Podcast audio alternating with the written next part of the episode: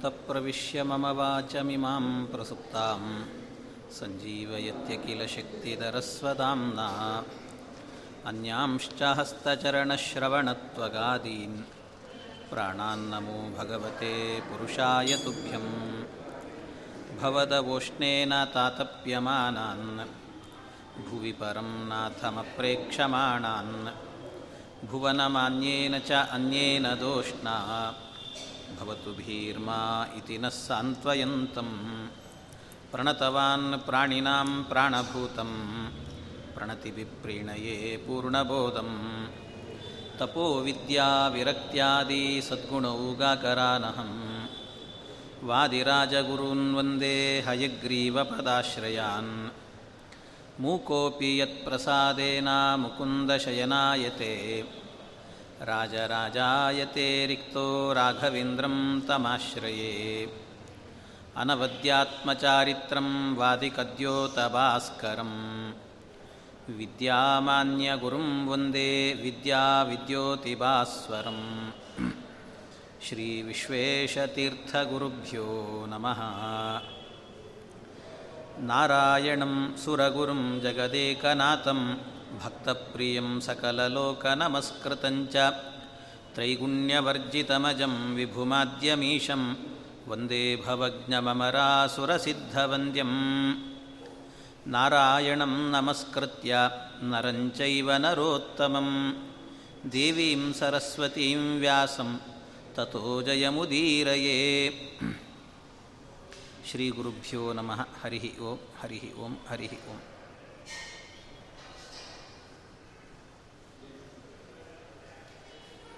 ಆರಂಭದಲ್ಲಿ ಹರಿವಾಯುಗುರುಗಳ ಸ್ಮರಣೆಯನ್ನು ಮಾಡುತ್ತಾ ವಿಘ್ನೇಶ್ವರ ವಿಘ್ನೇಶ್ವರ ಅಂತರ್ಯಾಮಿ ಭಾರತೀಯರ್ಮಣ ಮುಖ್ಯ ಪ್ರಾಣಾಂತರ್ಗತ ವಿಶ್ವಂಭರ ರೂಪಿ ಪರಮಾತ್ಮ ಅಭಿನ್ನನಾದಂಥ ಆ ಲಕ್ಷ್ಮೀ ನರಸಿಂಹದೇವರು ಈ ಜ್ಞಾನಯಜ್ಞವನ್ನು ನಿರ್ವಿಘ್ನವಾಗಿ ನಡೆಸಲಿ ಅಂತ ಅವನನ್ನು ಪ್ರಾರ್ಥನೆಯನ್ನು ಮಾಡಿ ಈ ಬಾರಿ ಮಹಾಭಾರತ ವಿಶೇಷ ಉಪನ್ಯಾಸ ಅಂತ ಆರಂಭ ಆಗಿದೆ. ಅದರಲ್ಲಿ ನನಗೆ ಕೊಟ್ಟಿರುವಂಥ ವಿಷಯ ಮಹಾಭಾರತದ ಆದಿಪರ್ವದ ಎರಡನೆಯ ಅಧ್ಯಾಯ. ಆ ಎರಡನೇ ಅಧ್ಯಾಯ ಅಂದರೆ ಸ್ವಲ್ಪ ಜವಾಬ್ದಾರಿ ಹೆಚ್ಚಿನದ್ದೇ ಇದೆ. ಯಾಕೆ ಅಂದರೆ ಬೇರೆ ಅಧ್ಯಾಯಗಳಲ್ಲಿ ಕಥೆಗಳು ಬರುತ್ತೆ, ಎಲ್ಲವೂ ಬರುತ್ತೆ. ಆದರೆ ಎರಡನೇ ಅಧ್ಯಾಯದಲ್ಲಿ ವಿಶೇಷವಾಗಿ ಇಡೀ ಮಹಾಭಾರತದಲ್ಲಿ ಏನು ಹೇಳ್ತಾರೆ ಅನ್ನೋದು ಬರುತ್ತೆ. ಇದಕ್ಕೆ ಮಹಾಭಾರತದಲ್ಲಿ ಒಂದೊಂದು ಪರ್ವಗಳಿದ್ದಾವೆ. ಆದಿಪರ್ವ, ಸಭಾಪರ್ವ, ಮೊದಲಾದ ಪರ್ವಗಳು, ಹದಿನೆಂಟು ಪರ್ವಗಳಿದ್ದಾವೆ. ಆ ಹದಿನೆಂಟು ಪರ್ವಗಳಲ್ಲಿ ಈ ಎರಡನೇ ಪರ್ವಕ್ಕೆ, ಈ ಮೊದಲನೇ ಪರ್ವ ಪರ್ವಕ್ಕೆ ಆದಿಪರ್ವ ಅಂತ ಹೆಸರು. ಆ ಪರ್ವದ ಹೆಸರುಗಳು ಕೂಡ ಬಹಳ ವಿಶಿಷ್ಟವಾಗಿರುವಂತಹದ್ದು ಒಂದೊಂದು ಪರ್ವಕ್ಕೆ ಒಂದೊಂದು ಹೆಸರು ಕೊಟ್ಟಿದ್ದಾರೆ. ಆದಿಪರ್ವ ಅಂದರೆ ಮಹಾಭಾರತ ಆರಂಭ ಆಗುವಂತಹದ್ದು ಆದ್ದರಿಂದ ಆದಿ ಅಂದರೆ ಮೊದಲು ಅಂತ, ಮೊದಲನೇ ಪರ್ವ ಅಂತ ಹೇಳ್ತಾರೆ. ಆಮೇಲೆ ಸಭಾಪರ್ವ ಅಂತ ಹೇಳ್ತಾರೆ. ಸಭಾಪರ್ವ ಅಂತ ಹೇಳಿದರೆ, ಸಭಾ ಅಂತ ಹೇಳಿದರೆ ಅದು ಮುಂದೆ ಆದಿಪರ್ವ ಎಲ್ಲಿಗೆ ಮುಗಿಯುತ್ತೆ ಅಂದರೆ ಮಯ ಒಂದು ಸಭೆಯನ್ನು ನಿರ್ಮಾಣ ಮಾಡ್ತಾನೆ. ಆ ಮಯೇ ಮಯ ಸಭೆಯನ್ನು ನಿರ್ಮಾಣ ಮಾಡಿದಾಗ ಆ ಸಭೆಯಲ್ಲಿ ಅಶ್ವಮೇಧ ಯಾಗ ಮೊದಲಾದ್ದೆಲ್ಲ ನಡೆಯೋದು, ಅಲ್ಲಿಗೆ ಬರೋದು, ಇದೆಲ್ಲ ನಡೆಯುತ್ತೆ. ಹಾಗಾಗಿ ಈ ಎಲ್ಲ ಪ್ರಸಂಗಗಳು ಅಲ್ಲಿರೋದ್ರಿಂದ ಅದನ್ನು ಸಭಾಪರ್ವ ಅಂತ ಕರೆದಿದ್ದಾರೆ. ಅದಾದ ಮೇಲೆ ಅವರು ಜೂಜಾಟ ಆಡೋದು, ಮಾಡಿಕೊಂಡು ಕೊನೆಗೆ ಹೊರಡೋದು, ಕಾಡಿಗೆ ಹೊರಡೋದು. ಹಾಗಾಗಿ ಕಾಡಿಗೆ ಹೊರಡೋದು ಅಂದರೆ ಕಾಡಿಗೆ ಸಂಸ್ಕೃತದಲ್ಲಿ ಏನು ಹೇಳ್ತಾರೆ? ವನ ಅಂತಾರೆ. ಹಾಗಾಗಿ ಅದನ್ನು ವನಪರ್ವ ಅಂತ ಕರೆದರು. ಒಂದೊಂದು ಆಯಾಯ ಪರ್ವಗಳ ವಿಚಾರ ಬಂದಾಗ ಹೇಳ್ತಾ ಹೋಗ್ತೇನೆ ನಾನು. ಹಾಗೆ ಒಂದೊಂದಕ್ಕೂ ಒಂದೊಂದು ಪರ್ವಗಳಿಗೂ ಕೂಡ ಆ ಹೆಸರಿಗೂ ಅಲ್ಲಿರುವ ವಿಷಯಕ್ಕೂ ಕೂಡ ಪರಸ್ಪರ ಸಂಬಂಧಗಳಿದ್ದಾವೆ ಅದರಲ್ಲಿ ಆದಿ ಪರ್ವ ಬಹಳ ವಿಶಿಷ್ಟವಾಗಿರುವಂಥ ಪರ್ವ. ಅದರಲ್ಲೂ ಕೂಡ ಇದೆಲ್ಲ ಒಂದಷ್ಟು ಪರ್ವಗಳು ಅಂತಾದರೆ ಮಹಾಭಾರತದಲ್ಲಿರುವಂತಹದ್ದು ಜೊತೆಗೆ ಒಂದೊಂದು ಪರ್ವಗಳಲ್ಲಿ ಮತ್ತೆ ಬೇರೆ ಬೇರೆ ಅವಾಂತರ ಪರ್ವಗಳು ಅಂತ ಬರ್ತಾರೆ. ಸಣ್ಣ ಸಣ್ಣ ಪರ್ವಗಳು ಅಂತ ಹೇಳ್ತಾರೆ ಅದರಲ್ಲೂ. ಅದನ್ನು ಉಪಪರ್ವ ಅಂತ ಕರೀತಾರೆ. ಉಪಪರ್ವ ಅಂತ. ಅದರಲ್ಲಿ ಒಳಗೆ, ಪರ್ವದ ಒಳಗೆ, ಮಹಾಪರ್ವದ ಒಳಗೆ ಒಂದು ಸಣ್ಣ ಸಣ್ಣ ಪರ್ವಗಳು ಅಂತ ಒಂದೊಂದು ಅಧ್ಯಾಯಗಳು ಕೂಡ ಒಂದೊಂದು ಪರ್ವಗಳು ಅಂತ ಆಗ್ತವೆ. ಕೆಲವು ನಾಲ್ಕೈದು ಅಧ್ಯಾಯಗಳು ಸೇರಿ ಒಂದು ಪರ್ವ ಆಗ್ತದೆ, ಕೆಲವೊಮ್ಮೆ ಒಂದೇ ಅಧ್ಯಾಯ ಒಂದು ಪರ್ವ ಆಗ್ತದೆ. ಹಾಗೆ ಬೇರೆ ಬೇರೆ ಪರ್ವಗಳಿದ್ದಾರೆ. ಅದರಲ್ಲಿ ಮಹಾಭಾರತದ ಆದಿಪರ್ವದಲ್ಲಿ ಎರಡನೇ ಅಧ್ಯಾಯಕ್ಕೆ ಇರುವ ಹೆಸರೇನು ಅಂದರೆ ಪರ್ವಸಂಗ್ರಹ ಪರ್ವ ಅಂತ. ಪರ್ವ ಸಂಗ್ರಹ ಪರ್ವ. ಅಂದರೆ ಎಲ್ಲ ಪರ್ವಗಳನ್ನು ಸಂಗ್ರಹ ಮಾಡಿ ಹೇಳುವಂಥ ಒಂದು ವಿಶಿಷ್ಟವಾದ ಪರ್ವ. ಹಾಗಾಗಿ ಎಲ್ಲ ಪರ್ವದಲ್ಲೂ ಕೂಡ ಏನೇನು ವಿಚಾರಗಳು ಬಂದಿದ್ದಾವೆ ಅನ್ನೋದನ್ನು ವಿಸ್ತಾರವಾಗಿ ಹೇಳೋದಿಲ್ಲ. ಕೆಲವೊಂದು ವಿಷಯಗಳನ್ನು ಮಾತ್ರ ಹೇಳ್ತಾರೆ. ಕೆಲವೊಂದು ವಿಷಯಗಳನ್ನು ಮಾತ್ರ ಎತ್ತಿಕೊಂಡು ಇಂತಿಂಥ ವಿಷಯಗಳಿಲ್ಲೆಲ್ಲ ನಡೆಯುತ್ತೆ ಅನ್ನೋದನ್ನು ಸಂಗ್ರಹ ಮಾಡಿ ಹೇಳ್ತಾರೆ. ಆಮೇಲೆ ಅದನ್ನು ವಿಸ್ತಾರ ಮಾಡಲಿಕ್ಕೆ ಮುಂದಿನ ಪರ್ವಗಳೆಲ್ಲವೂ ಕೂಡ ಆರಂಭ ಆಗುತ್ತೆ. ಹೀಗೆ ಈ ಪರ್ವಗಳ ಚಿಂತನೆ ಎನ್ನುವಂಥದ್ದಿದೆ. ಅದರಲ್ಲಿ ಎರಡನೇ ಅಧ್ಯಾಯದಲ್ಲಿ ಆರಂಭ ಆಗಬೇಕಾದ್ರೇ ಸಮಂತ ಪಂಚಕ ಅಂತ ಒಂದು ಕ್ಷೇತ್ರದ ವರ್ಣನೆಯನ್ನು ಮಾಡಿದ್ದಾರೆ. ಇದು ಮಹಾಭಾರತದ, ಮಹಾಭಾರತ ಅಂದು ಕೂಡಲೇ ಮೊದಲು ನೆನಪಾಗೋದೇನು ಅಂತ ಹೇಳಿದರೆ ಕೌರವರು, ಪಾಂಡವರು ಅವರಿಬ್ಬರಿಗೂ ನಡೆದಂಥ ಯುದ್ಧ. ಕೃಷ್ಣನ ಪಾತ್ರ ಇಷ್ಟೆಲ್ಲ ನೆನಪಿಗೆ ಬರುತ್ತೆ. ಆ ಯುದ್ಧ ಅಂದು ಕೂಡಲೇ ಯುದ್ಧ ನಡೀತು, ಎಲ್ಲಿ ನಡೀತು, ಹೇಗೆ ನಡೀತು, ಎಷ್ಟು ಸೈನ್ಯ ಇತ್ತು, ಅದೆಲ್ಲ ಪ್ರಶ್ನೆಗಳು ಮತ್ತೆ. ಆ ಎಲ್ಲ ಪ್ರಶ್ನೆಗಳಿಗೆ ಅನುಗುಣವಾಗಿ ಮೊದಲಿಗೆ ಉತ್ತರದ ರೂಪದಲ್ಲಿ ಇಲ್ಲಿ ಹೊರಟಿದೆ. ಸಮಂತ ಪಂಚಕ ಅಂತ ಒಂದು ಕಥೆಯನ್ನು ಹೇಳ್ತಾರೆ. ಈ ಉಪ್, ಇದರನ್ನು ಮಹಾಭಾರತವನ್ನು ಸೂತ ಪುರಾಣಿಕರು ಶೌನಕರಿಗೆ ಹೇಳುವಂಥ ವಿಷಯ. ಅದು ಸೂತ ಪುರಾಣಿಕರು ಕೇಳಿದ್ದು ವೈಶಂಪಾಯನರಿಂದ ಕೇಳಿರ್ತಾರೆ ಆ ಕಥೆ ಮುಂದೆ ಬರ್ತದೆ. ಅಂತೂ ಅದನ್ನು ಕೇಳಿ ಇವರು ಹೇಳ್ತಾರೆ. ಅದು ಹೇಳಬೇಕಾದ್ರೆ, ಅವರು ಹೋದದ್ದು ಎಲ್ಲಿಗೆ ಅಂತ ಹೇಳಿದರೆ, ಸೂತರು ಹೋದದ್ದು ಕೇಳಬೇಕಲ್ಲ, ಮಹಾಭಾರತ ಕೇಳಬೇಕು, ಯಾರಾದರೂ ಅವರಿಗೆ ನಾನು ಹೇಳಬೇಕು ಅಂತ ಹೋದ್ರಂತೆ. ಅದಕ್ಕೆ ಎಲ್ಲೆಲ್ಲೋ ಹೋಗಿ ಹೇಳೋದಕ್ಕಿಂತಲೂ ಕೂಡ ಒಂದು ಯಾವುದಾದ್ರೂ ಒಳ್ಳೆ ಸ್ಥಳಕ್ಕೆ ಹೋಗಬೇಕು ಅಂತ. ಯಾರು ಶ್ರೋತೃಗಳಿರಲ್ಲಿ ಹೋಗಬೇಕಂತ. ಯಾರು ಕೇಳಲ್ವೋ, ಯಾರಿಗೆ ಅನಾದರ ಇರುತ್ತದೋ ಅಂಥವರಿಗೆ ಹೇಳಲಿಕ್ಕೆ ಹೋಗಬಾರದು ಅಂತ ಶಾಸ್ತ್ರ. ಅದರಿಂದ ಯಾರು ಆಧರಿಸಿ ಕೇಳುತ್ತಾರೋ ಈ ಮಹಾಭಾರತವನ್ನು ಅವರಿಗೆ ಹೇಳಬೇಕು ಅಂತ ಅವರು ಹೋದದ್ದೆಲ್ಲಿಗೆ ಅಂದರೆ ಶೌನಕರ ಬಳಿಗೆ ಹೋದ್ರಂತೆ. ಶೌನಕರು ಅಂದರೆ ಆಗ ದೊಡ್ಡ ಒಂದು ಗುರುಕುಲವನ್ನು ನಡೆಸ್ತಾ ಇದ್ದಂಥವರು. ದೊಡ್ಡ ಗುರುಕುಲ ಇತ್ತಂತೆ. ಅದನ್ನು ಅವ್ರನ್ನ ಹೇಳಬೇಕಾದ್ರೆ ಅಲ್ಲೆಲ್ಲ ಬೇರೆ ಬೇರೆ ಶಬ್ದಗಳನ್ನೆಲ್ಲ ಹೇಳಿದ್ದಾರೆ. ದೊಡ್ಡ ಅವರನ್ನೊಂದು ಯೂನಿವರ್ಸಿಟಿ ಥರ ಮಾಡಿಕೊಂಡು ಅದು ಒಬ್ಬ ಕುಲಪತಿಗಳು ಅಂತ ಹೇಳ್ತಾರೆ ಅವರನ್ನು. ಅಲ್ಲಿ ಅವರು ನಡೆಸ್ತಾ ಇದ್ದರು ಆ ಯೂನಿವರ್ಸಿಟಿಯ ವಿದ್ಯಾರ್ಥಿಗಳಿಗೆಲ್ಲರಿಗೂ ಕೂಡ ಕೇಳಿಸ್ಬೇಕು, ಶೌನಕರಿಗೂ ಕೇಳಿಸ್ಬೇಕು ಅಂತ ಈ ಸೂತ ಪುರಾಣಿಕರು ಮಹಾಭಾರತವನ್ನು ಮೊಟ್ಟ ಮೊದಲಿಗೆ ಉಪನ್ಯಾಸವನ್ನು ಮಾಡಿದರು. ನೈಮಿಷಾರಣ್ಯದಲ್ಲಿ ಅದು ನಡೆಯಿತು ಅಂತ ಇಷ್ಟು ಪ್ರಸಂಗ. ಅದನ್ನು ಹೇಳುವಾಗ ಮೊದಲಿಗೆ ಅವರು ಸೂತ ಮಹರ್ಷಿಗಳು ಹೇಳುತ್ತಾರೆ, ಈ ಮಹಾಭಾರತವನ್ನು ನಾನು ನಿಮಗೆ ಹೇಳ್ತಾ ಇದ್ದೇನೆ.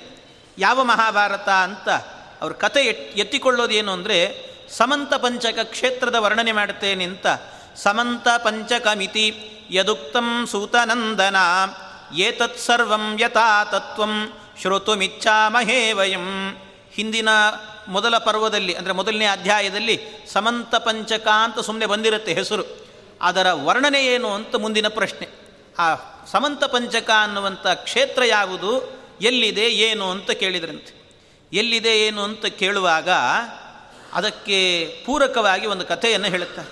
ಏನು ನಡೆಯಿತು ಅಂದರೆ, ಹಿಂದೆ ಆಗಬೇಕಾದ್ರೆ ತ್ರೇತಾಯುಗ ಮುಗಿದು ದ್ವಾಪರ ಯುಗ ಆರಂಭ ಆಗುತ್ತೆ. ತ್ರೇತಾಯುಗ ಮುಗಿದು ದ್ವಾಪರ ಯುಗ ಆರಂಭ ಆಗಬೇಕು ಅಂತಾದರೆ ಅದರ ಮಧ್ಯದಲ್ಲಿ ಒಂದಷ್ಟು ಸಂಧಿಕಾಲ ಅಂತ ಇರುತ್ತೆ. ಈ ಕಾಲ ಅಂದರೆ ಯುಗಗಳೆಲ್ಲವೂ ಕೂಡ ಒಟ್ಟು ಒಂದು ಚತುರ್ಯುಗ ಅಂತ ಹೇಳಿದರೆ ದೇವಮಾನದಲ್ಲಿ ಹನ್ನೆರಡು ಸಾವಿರ ವರ್ಷ ಅಂತ ಅರ್ಥ. ಹನ್ನೆರಡು ಸಾವಿರ ವರ್ಷ ದೇವತೆಗಳಿಗೆ ಆದರೆ ಅದನ್ನು ಒಂದು ಚತುರ್ಯುಗ ಅಂತ ಕರೀತಾರೆ. ಆ ಹನ್ನೆರಡು ಸಾವಿರ ವರ್ಷದಲ್ಲಿ ನಾಲ್ಕು ಸಾವಿರ ವರ್ಷಗಳ ಕಾಲ ಕೃತಯುಗ. ಮೂರು ಸಾವಿರ ವರ್ಷ ಅಂತ ಹೇಳಿದರೆ ಅದು ತ್ರೇತಾಯುಗ. ಎರಡು ಸಾವಿರ ವರ್ಷ ದ್ವಾಪರ ಯುಗ. ಒಂದು ಸಾವಿರ ವರ್ಷ ಅದನ್ನು ಕಲಿಯುಗ ಅಂತ ಹೇಳ್ತಾರೆ. ಅಂದರೆ ನಾಲ್ಕು, ಮೂರು, ಎರಡು, ಒಂದು, ಅಂದರೆ ಹತ್ತು ಸಾವಿರ ಅಂತಾಯಿತು. ಇನ್ನೆರಡು ಸಾವಿರ ಏನು ಅಂತ ಹೇಳಿದರೆ ಅದು ಈ ಸಂಧಿಕಾಲ ಅಂತ ಸೇರಿಕೊಳ್ಳುತ್ತೆ. ಸಂಧಿಕಾಲವಾಗತ್ತೆ. ಅಂದರೆ ಈ ಕಲಿಯುಗ ಮುಗೀತು. ಕಲಿಯುಗ ಆದ ನಂತರ ಮತ್ತೆ ಕೃತಯುಗ ಆರಂಭ ಆಗಬೇಕು ಅಂತಾದರೆ ಎಂಟು ನೂರು ವರ್ಷ ಬೇಕಂತೆ. ಎಂಟು ನೂರು ವರ್ಷ ದೇವಮಾನದಲ್ಲಿ. ಆಮೇಲೆ ಕೃತ ಆದ ನಂತರ ತ್ರೇತಾಯುಗ ಆರಂಭ ಆಗಬೇಕಾದರೆ ಆರುನೂರು ವರ್ಷ. ತ್ರೇತಾಯುಗದಿಂದ ಮತ್ತೆ ದ್ವಾಪರ ಯುಗ ಆರಂಭ ಆಗಬೇಕು ಅಂತಾದರೆ ನಾಲ್ಕು ನೂರು ವರ್ಷ. ದ್ವಾಪರದ ನಂತರದಲ್ಲಿ ಮತ್ತೆ ಕಲಿಯುಗ ಆರಂಭ ಆಗಬೇಕು ಅಂದರೆ ಸಂಧಿಕಾಲ ಇರೋದು ಎರಡು ನೂರು ವರ್ಷ ಅಂತ. ಹಾಗೆ ಆ ತ್ರೇತಾಯುಗ ಆಯ್ತಲ್ಲ, ತ್ರೇತಾಯುಗ ಆಗಮ, ಆದ ಮೇಲೆ ಮತ್ತೆ ಕಲಿ ದ್ವಾಪರ ಯುಗ ಆರಂಭ ಆಗಬೇಕು. ಮಧ್ಯದಲ್ಲಿ ನಾಲ್ಕು ನೂರು ವರ್ಷ ಗ್ಯಾಪ್ ಇರ್ತದೆ. ಅದನ್ನು ಸಂಧಿಕಾಲ ಅಂತ ಕರೀತಾರೆ. ಅದು ಸಂಧಿಕಾಲ. ಆ ಸಂಧಿಕಾಲದಲ್ಲಿ ಏನು ನಡೆಯಿತು ಅನ್ನೋದನ್ನು ಹೇಳುತ್ತಾರೆ. ದ್ವಾಪರ ಯುಗ ಆರಂಭ ಆಗಬೇಕಾದ್ರೆ ಅದಕ್ಕಿಂತ ಮೊದಲು ನಡೆದಂಥ ಒಂದು ಘಟನೆ. ಏನು ನಡೆಯಿತು ಅಲ್ಲಿ ಅಂತ ಹೇಳಿದರೆ, ಆಗ ಬಹಳ ವಿಶೇಷವಾದಂಥ ಭಗವಂತನ ಅವತಾರ.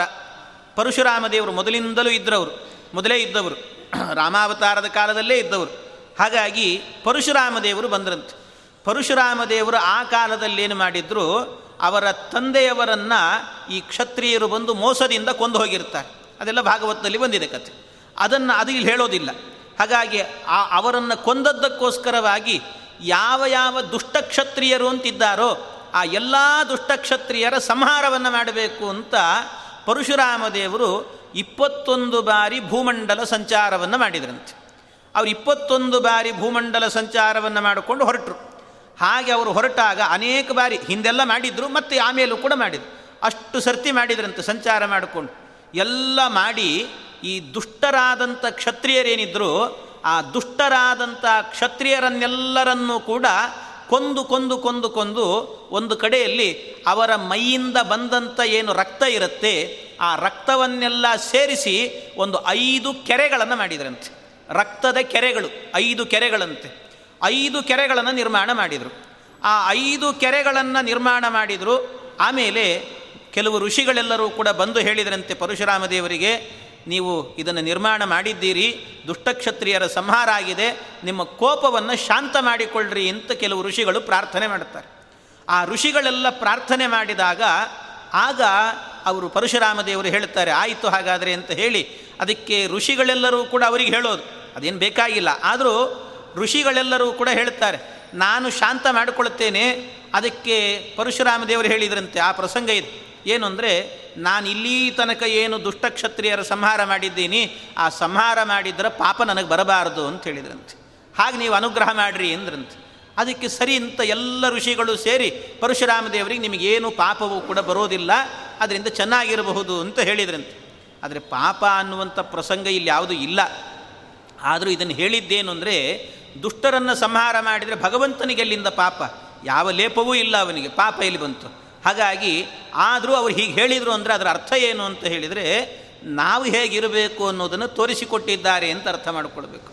ಏನಾದರೂ ನಾವು ಗೊತ್ತಿದ್ದೋ, ಗೊತ್ತಿಲ್ಲದೆಯೋ ಅಪರಾಧವನ್ನು ಮಾಡಿದ್ವಿ ಅಂತಾದರೆ, ಆ ಅಪರಾಧದ ಪ್ರಾಯಶ್ಚಿತ್ತಕ್ಕೋಸ್ಕರವಾಗಿ ಅನೇಕ ಪ್ರಾಯಶ್ಚಿತ್ತ ಮಾಡಿಕೊಳ್ಬೇಕು.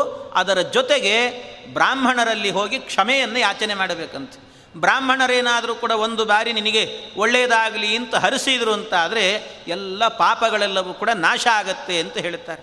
ಹಾಗಾಗಿ ಆ ದೃಷ್ಟಿಯಿಂದ ಅನ್ನೋ ರೀತಿಯಲ್ಲಿ ಇಟ್ಟುಕೊಳ್ಬೇಕಿದನ್ನು ಅಂತ ಹೇಳ್ತಾರೆ. ಹಾಗೆ ಅದು ಆದ ನಂತರ ಏನಿದೆ? ಇದು ಆದ ಮೇಲೆ ಏನು ಐದು ರಕ್ತದ ಕೆರೆಗಳನ್ನು ನಿರ್ಮಾಣ ಮಾಡಿದ್ರು.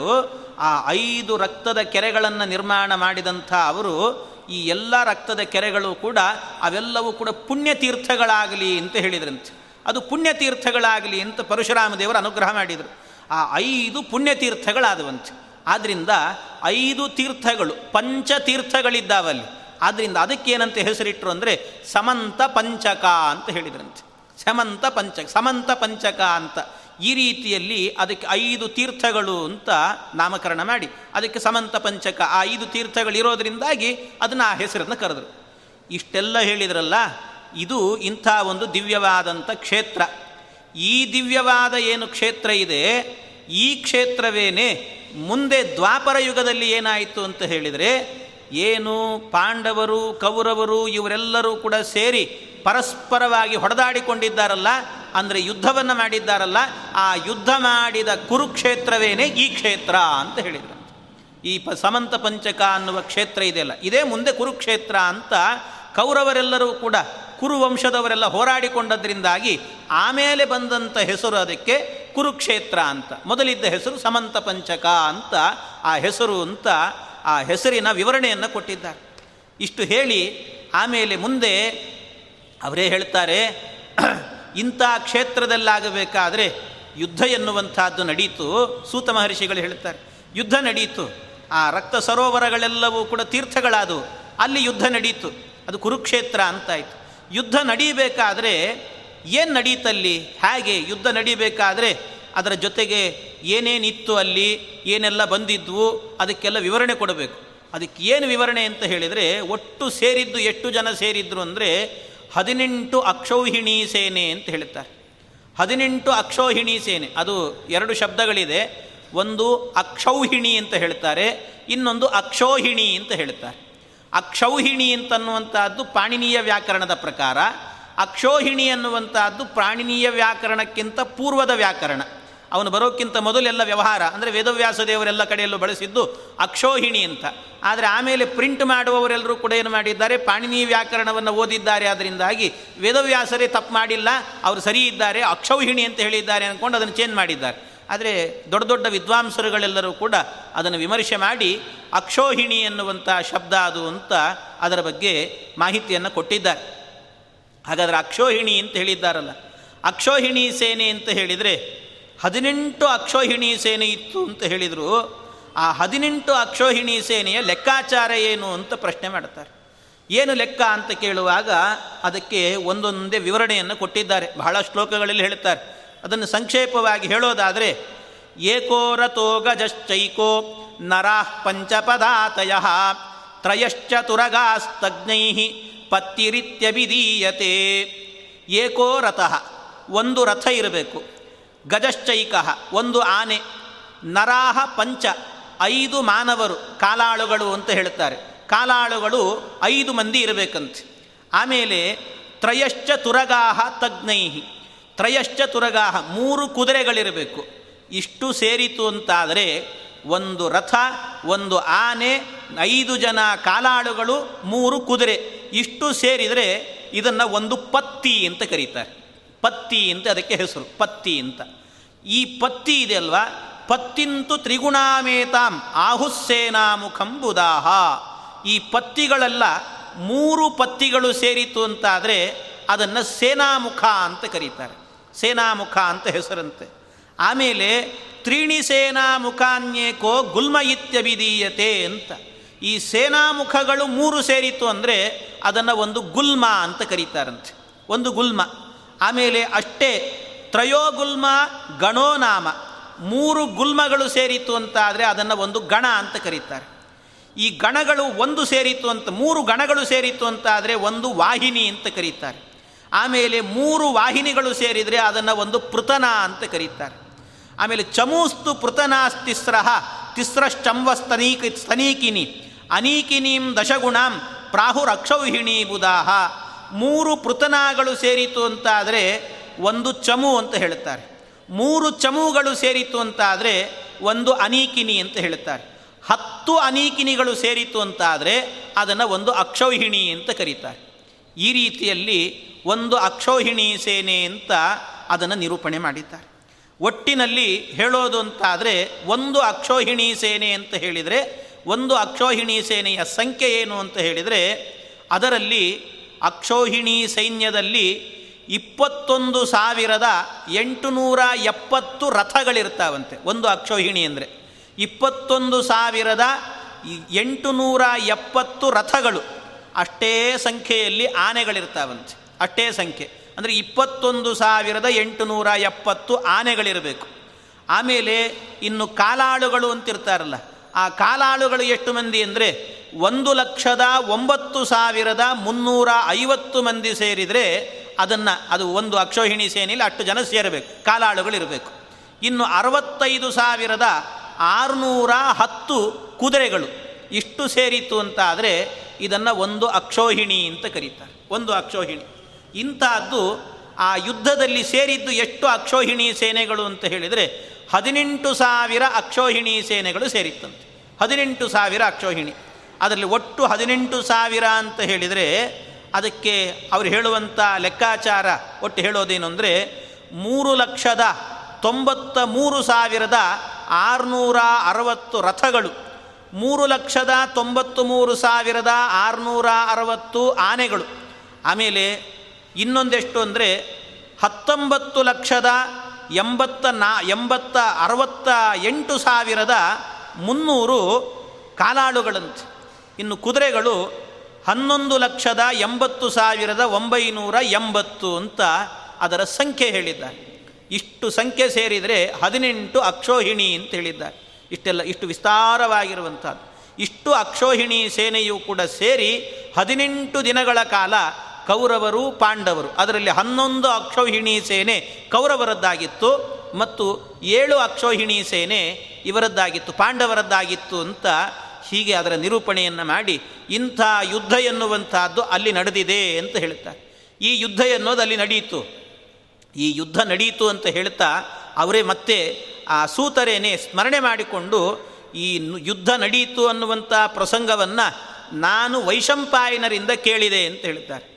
ವೈಶಂಪಾಯನರಿಂದ ನಾನು ಕೇಳಿದ್ದು, ಎಲ್ಲಿ ಕೇಳಿದೆ ಅಂತ ಹೇಳಿದರೆ, ಯಾವಾಗ ಜನಮೇಜಯ ಸರ್ಪಯಾಗವನ್ನು ಮಾಡುತ್ತಿದ್ದ ಅವನು ಸರ್ಪಯಾಗವನ್ನು ಮಾಡುವಾಗ ಆ ಸರ್ಪಯಾಗವನ್ನು ನಿಲ್ಲಿಸೋದಕ್ಕೋಸ್ಕರ ಅಂತ ಅನೇಕರು ಪ್ರಯತ್ನ ಮಾಡಿ ಹೋದರು. ಆಗ ವಿಶೇಷವಾಗಿ ವೈಶಂಪಾಯನರು ಬಂದರು ಅಲ್ಲಿಗೆ. ಆ ವೈಶಂಪಾಯನರು ಬಂದು, ವೈಶಂಪಾಯನರು ಜನಮೇಜಯನಿಗೆ ನಾನು ನಿನಗೆ ಸರಿಯಾಗಿ ನಡೆದಂಥ ಭಾರತದ ಕಥೆಯನ್ನು ಹೇಳ್ತೇನೆ ಅಂತ ಮಹಾಭಾರತದ ಕಥೆಯನ್ನು ಅವನಿಗೆ ಹೇಳಿದ್ರಂತೆ. ಇಷ್ಟು ನಡೆಯಿತು ಅಂತ. ಅವನು ಸರ್ಪಯಾಗ ಯಾಕೆ ಮಾಡ್ತಾ ಇದ್ದ ಅನ್ನುವ ಪ್ರಸಂಗವನ್ನು ಎತ್ತುಕೊಂಡು ಹೇಳ್ತಾರೆ ಅವರಿಲ್ಲಿ. ಏನು, ಆ ಪ್ರಸಂಗ ಯಾಕೆ ಸರ್ಪಯಾಗ ಮಾಡಿದ ಅಂದರೆ ಅದು ಗೊತ್ತಿರುವಂಥದ್ದೇ ಕಥೆ. ಸರ್ಪಯಾಗ ಮಾಡಲಿಕ್ಕೆ ಉದ್ದೇಶ ಏನು ಅಂದರೆ, ಪರಿ, ಅವನು ಜನಮೇಜಯ ಅಂದರೆ ಪರೀಕ್ಷಿದ್ರಾಜನ ಮಗ, ಅಂದರೆ ಪಾಂಡವರ ಮೊಮ್ಮಗ ಮರಿಮಗ. ಅವನು ಅವನು ಮಾಡ್ತಾ ಇರುವಾಗ ಅವನಿಗೆ ಯಾಕೆ ಈ ದುರ್, ಈ ಬುದ್ಧಿ ಬಂತು, ಸರ್ಪಯಾಗ ಮಾಡುವ ಬುದ್ಧಿ ಯಾಕೆ ಬಂತು ಅಂದರೆ, ಅವ್ರು ಹೇಳ್ತಾರೆ ಪರೀಕ್ಷಿದ್ರಾಜ ಅವನು ಸಾಯೋ ಕಾಲ ಬಂದಿತ್ತು. ಅವನಿಗೆ ತಕ್ಷಕ ಬಂದು ಕಚ್ಚುತ್ತಾನೆ ಅಂತ ಗೊತ್ತಿತ್ತು. ಗೊತ್ತಿದ್ದಾಗ ಒಬ್ಬ ಕಾಶ್ಯಪ ಬ್ರಾಹ್ಮಣ ಅಂತ, ಕಾಶ್ಯಪ ಗೋತ್ರದ ಬ್ರಾಹ್ಮಣ. ಆ ಬ್ರಾಹ್ಮಣ ಬಂದು, ನಾನು ಮಂತ್ರದಿಂದ ರಕ್ಷಣೆ ಮಾಡುತ್ತೇನೆ ಅಂತ ಬಂದಿದ್ದಂತೆ ಅವನು ಬರ್ತಾ ಇದ್ದಾನೆ ಅನ್ನುವ ವಿಚಾರ ಈ ತಕ್ಷಕನಿಗೆ ಮೊದಲೇ ಗೊತ್ತಾಗಿತ್ತಂತೆ. ತಕ್ಷಕ ಏನು ಮಾಡಿದ್ನಂತೆ, ಅವನು ಬ್ರಾಹ್ಮಣ ವೇಷದಲ್ಲಿ ಹೋದನಂತೆ. ಬ್ರಾಹ್ಮಣನ ವೇಷದಲ್ಲಿ ಹೋಗಿ ಆ ಬ್ರಾಹ್ಮಣನನ್ನೇ ಕೇಳಿದ್ನಂತೆ. ಅಲ್ಲ, ನೀವೇನೋ ರಾಜನನ್ನು ಕೊಂದರೆ ಬದುಕಿಸ್ತೀರಂತೆ ಅಂತ ವಿಚಾರ ಗೊತ್ತಾಗಿದೆ. ನಿಮಗೆಲ್ಲಿದೆ ಆ ಸಾಮರ್ಥ್ಯ? ನೀವು ಯಾಕೆ ಹೋಗ್ತಿದ್ದೀರಿ ಅಂತ ಕೇಳಿದ್ನಂತೆ. ಇಲ್ಲ, ನನಗೆ ಅವನು ಬಡವ ಪಾಪ. ಭಾಳ ಬಡತನ ಇತ್ತವನಿಗೆ. ಆ ಬಡತನ ಇದ್ದದ್ರಿಂದ ಏನಾದರೂ ರಕ್ಷಣೆ ಮಾಡಿದರೆ ರಾಜ ಒಂದಷ್ಟು ಸಂಭಾವನೆ ಕೊಡ್ತಾನೆ. ಅದನ್ನು ತಗೊಳ್ಬೇಕು ಅಂತ ಆ ಬ್ರಾಹ್ಮಣನಿಗೆ. ಅವನು ಹೊರಟಿದ್ದ. ಅವನು ಹೊರಟಾಗ ಇವನು ಹೇಳಿದ್ನಂತೆ. ಇಲ್ಲ, ನಿನಗೆ ಆ ಸಾಮರ್ಥ್ಯ ಇಲ್ಲ. ಇಲ್ಲ, ನನಗೆ ಆ ಸಾಮರ್ಥ್ಯ ಇದೆ, ನನ್ನ ಮಂತ್ರಕ್ಕೆ ಆ ಶಕ್ತಿ ಇದೆ ಅಂತ ಹೇಳಿದ್ನಂತೆ ಬ್ರಾಹ್ಮಣ. ಅದಕ್ಕೆ ತಕ್ಷಕ ಬ್ರಾಹ್ಮಣನ ರೂಪದಲ್ಲೇ ಬಂದವನವನು ಹೇಳಿದ್ನಂತೆ. ಹಾಗಾದರೆ ಈಗ ನಾನೇ ಹೇಳ್ತೀನಿ ನಿನಗೆ, ನೀನು ಅಲ್ಲಿ ಹೋದರೆ ನಿನಗೆ ರಾಜ ಸಂಭಾವನೆ ಕೊಡ್ತಾನೆ ಅವನು ಬದುಕಿಸಿದರೆ. ಅವನು ಎಷ್ಟು ಕೊಡ್ತಾನೆ ಅಂತ ನಿನ್ನ ಮನಸ್ಸಲ್ಲಿದೆಯೋ ಅದಕ್ಕಿಂತ ಒಂದು ಪಟ್ಟು ಜಾಸ್ತಿ ನಾನು ನಿನಗೆ ಕೊಡ್ತೀನಿ ಅಂತ ಹೇಳಿದ್ನಂತೆ. ಅದಕ್ಕಿಂತ ಒಂದು ಪಟ್ಟು ಜಾಸ್ತಿ ಕೊಡ್ತೀನಿ ನಿನಗೆ ದಕ್ಷಿಣೆಯನ್ನು. ಅದನ್ನು ಈಗಲೇ ಕೊಡ್ತೀನಿ ಬೇಕಾದರೆ ಅಂತಲೂ ಹೇಳಿದ್ನಂತೆ. ಆದರೆ ನಿನಗೆ ಬದುಕಿಸೋ ಶಕ್ತಿ ಇದೆಯೋ ಇಲ್ಲೋ ಅಂತ ನಾನು ಪರೀಕ್ಷೆ ಮಾಡಬೇಕು ಅಂದಂತೆ ನೀನು ಹೇಗೆ ಮಾಡುತ್ತಿ ಅಂತ ಕೇಳಿದರೆ, ಆ ತಕ್ಷಕ ಬೇರೆ ಯಾರೋ ಅಲ್ಲ, ನಾನೇ ಅಂತ ಹೇಳಿದ್ನಂತ ನಾನೇ ಅಂತ ಒಪ್ಕೊಂಬಿಟ್ಟ. ನಾನೇ ಅಂತ ಹೇಳಿ ಅವನು ಹೇಳಿದ್ನಂತೆ, ಸರಿ ಹಾಗಾದರೆ ನೀನು ಕಚ್ಚು, ಯಾರನ್ನಾದರೂ ಕಚ್ಚು ಬೇಕಾದರೆ ನಾನು ರಕ್ಷಣೆ ಮಾಡುತ್ತೀನಿ ಅವ್ರನ್ನ ಬದುಕಿಸ್ತೀನಿ ಅಂತ ಹೇಳಿದ್ನಂತೆ. ಸರಿ ಅಂತೇನು ಮಾಡಿದ ಯಾರನ್ನ ಕಚ್ಚೋದಲ್ಲಿ? ಎಲ್ಲೋ ದಾರಿಯಲ್ಲಿದ್ದಾರೆ, ಕಾಡಿನ ದಾರಿಯಲ್ಲಿ. ಆ ಕಾಡಿನ ದಾರಿಯಲ್ಲಿರುವಾಗ ನೋಡಿದ. ನೋಡಿದ ಕೂಡಲೇ ವಿಚಾರ ಮಾಡಿ ಹೇಳಿದಂತೆ ಈ ಮರವನ್ನೇ, ಒಂದು ಎದುರುಗಡೆ ಒಂದು ಮರ ಇತ್ತು. ಆ ಮರವನ್ನೇ ಕಚ್ಚಿಬಿಡ್ತೀನಂತೆ. ಮರವನ್ನು ಕಚ್ಚಿದರೆ ನೀನು ಅದಕ್ಕೆ ಮತ್ತೆ ಮಂತ್ರದಿಂದಾಗಿ ಬದುಕಿಸು. ಆಗ ನಿನಗೆ ಶಕ್ತಿ ಇದೆ ಅಂತ ಒಪ್ಪಿಕೊಳ್ಳುತ್ತೇನೆ ಅಂತ ಹೇಳಿದ. ಆಯಿತು ಅಂತ ಹೇಳಿ ಅದನ್ನು ಒಪ್ಪಿಕೊಳ್ಳೋದಕ್ಕೋಸ್ಕರ ಇಷ್ಟು ವ್ಯವಸ್ಥೆ ಮಾಡಿ, ಆಮೇಲೆ ಅವನು ಕಚ್ಚಿದ್ನಂತೆ. ಕಚ್ಚಿದರೆ ಇಡೀ ಮರವೇನೆ ಸುಟ್ಟೋಯ್ತು. ಮರ, ಮರವೇನೆ ಸತ್ತೇ ಹೋಯ್ತಂತೆ ಮರ, ಕಚ್ಚಿದ ಕೂಡಲೇ. ಮರವೇ ಸತ್ತೋಯ್ತು. ಸತ್ತು ಕೂಡಲೇ ಆಗ ಹೇಳಿದ ಬ್ರಾಹ್ಮಣನಿಗೆ, ಕಾಶ್ಯಪ ಬ್ರಾಹ್ಮಣನಿಗೆ, ರಕ್ಷಣೆ ಮಾಡು. ರಕ್ಷಣೆ ಮಾಡು ಅಂತ ಹೇಳಿದ ಕೂಡಲೇ ಆಯಿತು ಅಂತ ಮಂತ್ರವನ್ನು ಸ್ವಲ್ಪ ಕಮಂಡಲೆ ನೀರನ್ನು ತಗೊಂಡು ಮಂತ್ರವನ್ನು ಅಭಿಮಂತ್ರಣೆ ಮಾಡಿ ಆ ವೃಕ್ಷಕ್ಕೆ ಪ್ರೋಕ್ಷಣೆ ಮಾಡಿದ್ದಂತೆ ಅವನು ಪ್ರೋಕ್ಷಣೆ ಮಾಡಲಿಕ್ಕೆ ಪುರುಸೊತ್ತಿಲ್ಲ, ಆ ಇಡೀ ಮರಕ್ಕೇನೆ ಜೀವ ಬಂತಂತೆ. ಮರಕ್ಕೆ ಜೀವ ಬಂದ್ಬಿಡ್ತು. ಪರಮಾಶ್ಚರ್ಯ ಆಯಿತು ಅವನಿಗೆ ಓ, ಇವನಿಗೆ ಆ ಶಕ್ತಿ ಇದೆ. ನಾನು ಕಚ್ಚಿದರೂ ಕೂಡ ಬದುಕಿಸೋ ಶಕ್ತಿ ಇದೆ. ಆದ್ದರಿಂದ ಇವನು ಏನು ಮಾಡಿದರೂ ಕೂಡ ಪರೀಕ್ಷಿತನನ್ನು ಬದುಕಿಸಬಾರದು.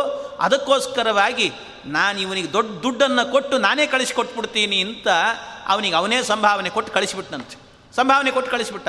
ಅಂತೂ ಬದುಕಲಿಕ್ಕೆ, ಅವನು ಬ್ರಾಹ್ಮಣನಿಗೆ ಬದುಕಲಿಕ್ಕೆ ಏನು ಬೇಕೋ ಅದನ್ನು ಕೊಟ್ಟು ಕಳಿಸಿದ. ಆದರೆ ಪರೀಕ್ಷಿತ ಮಾತ್ರ ಬದುಕಬಾರದು ಅಂತ ವ್ಯವಸ್ಥೆ ಮಾಡಿಕೊಂಡು ತಕ್ಷಕ ಹೋದನಂತೆ.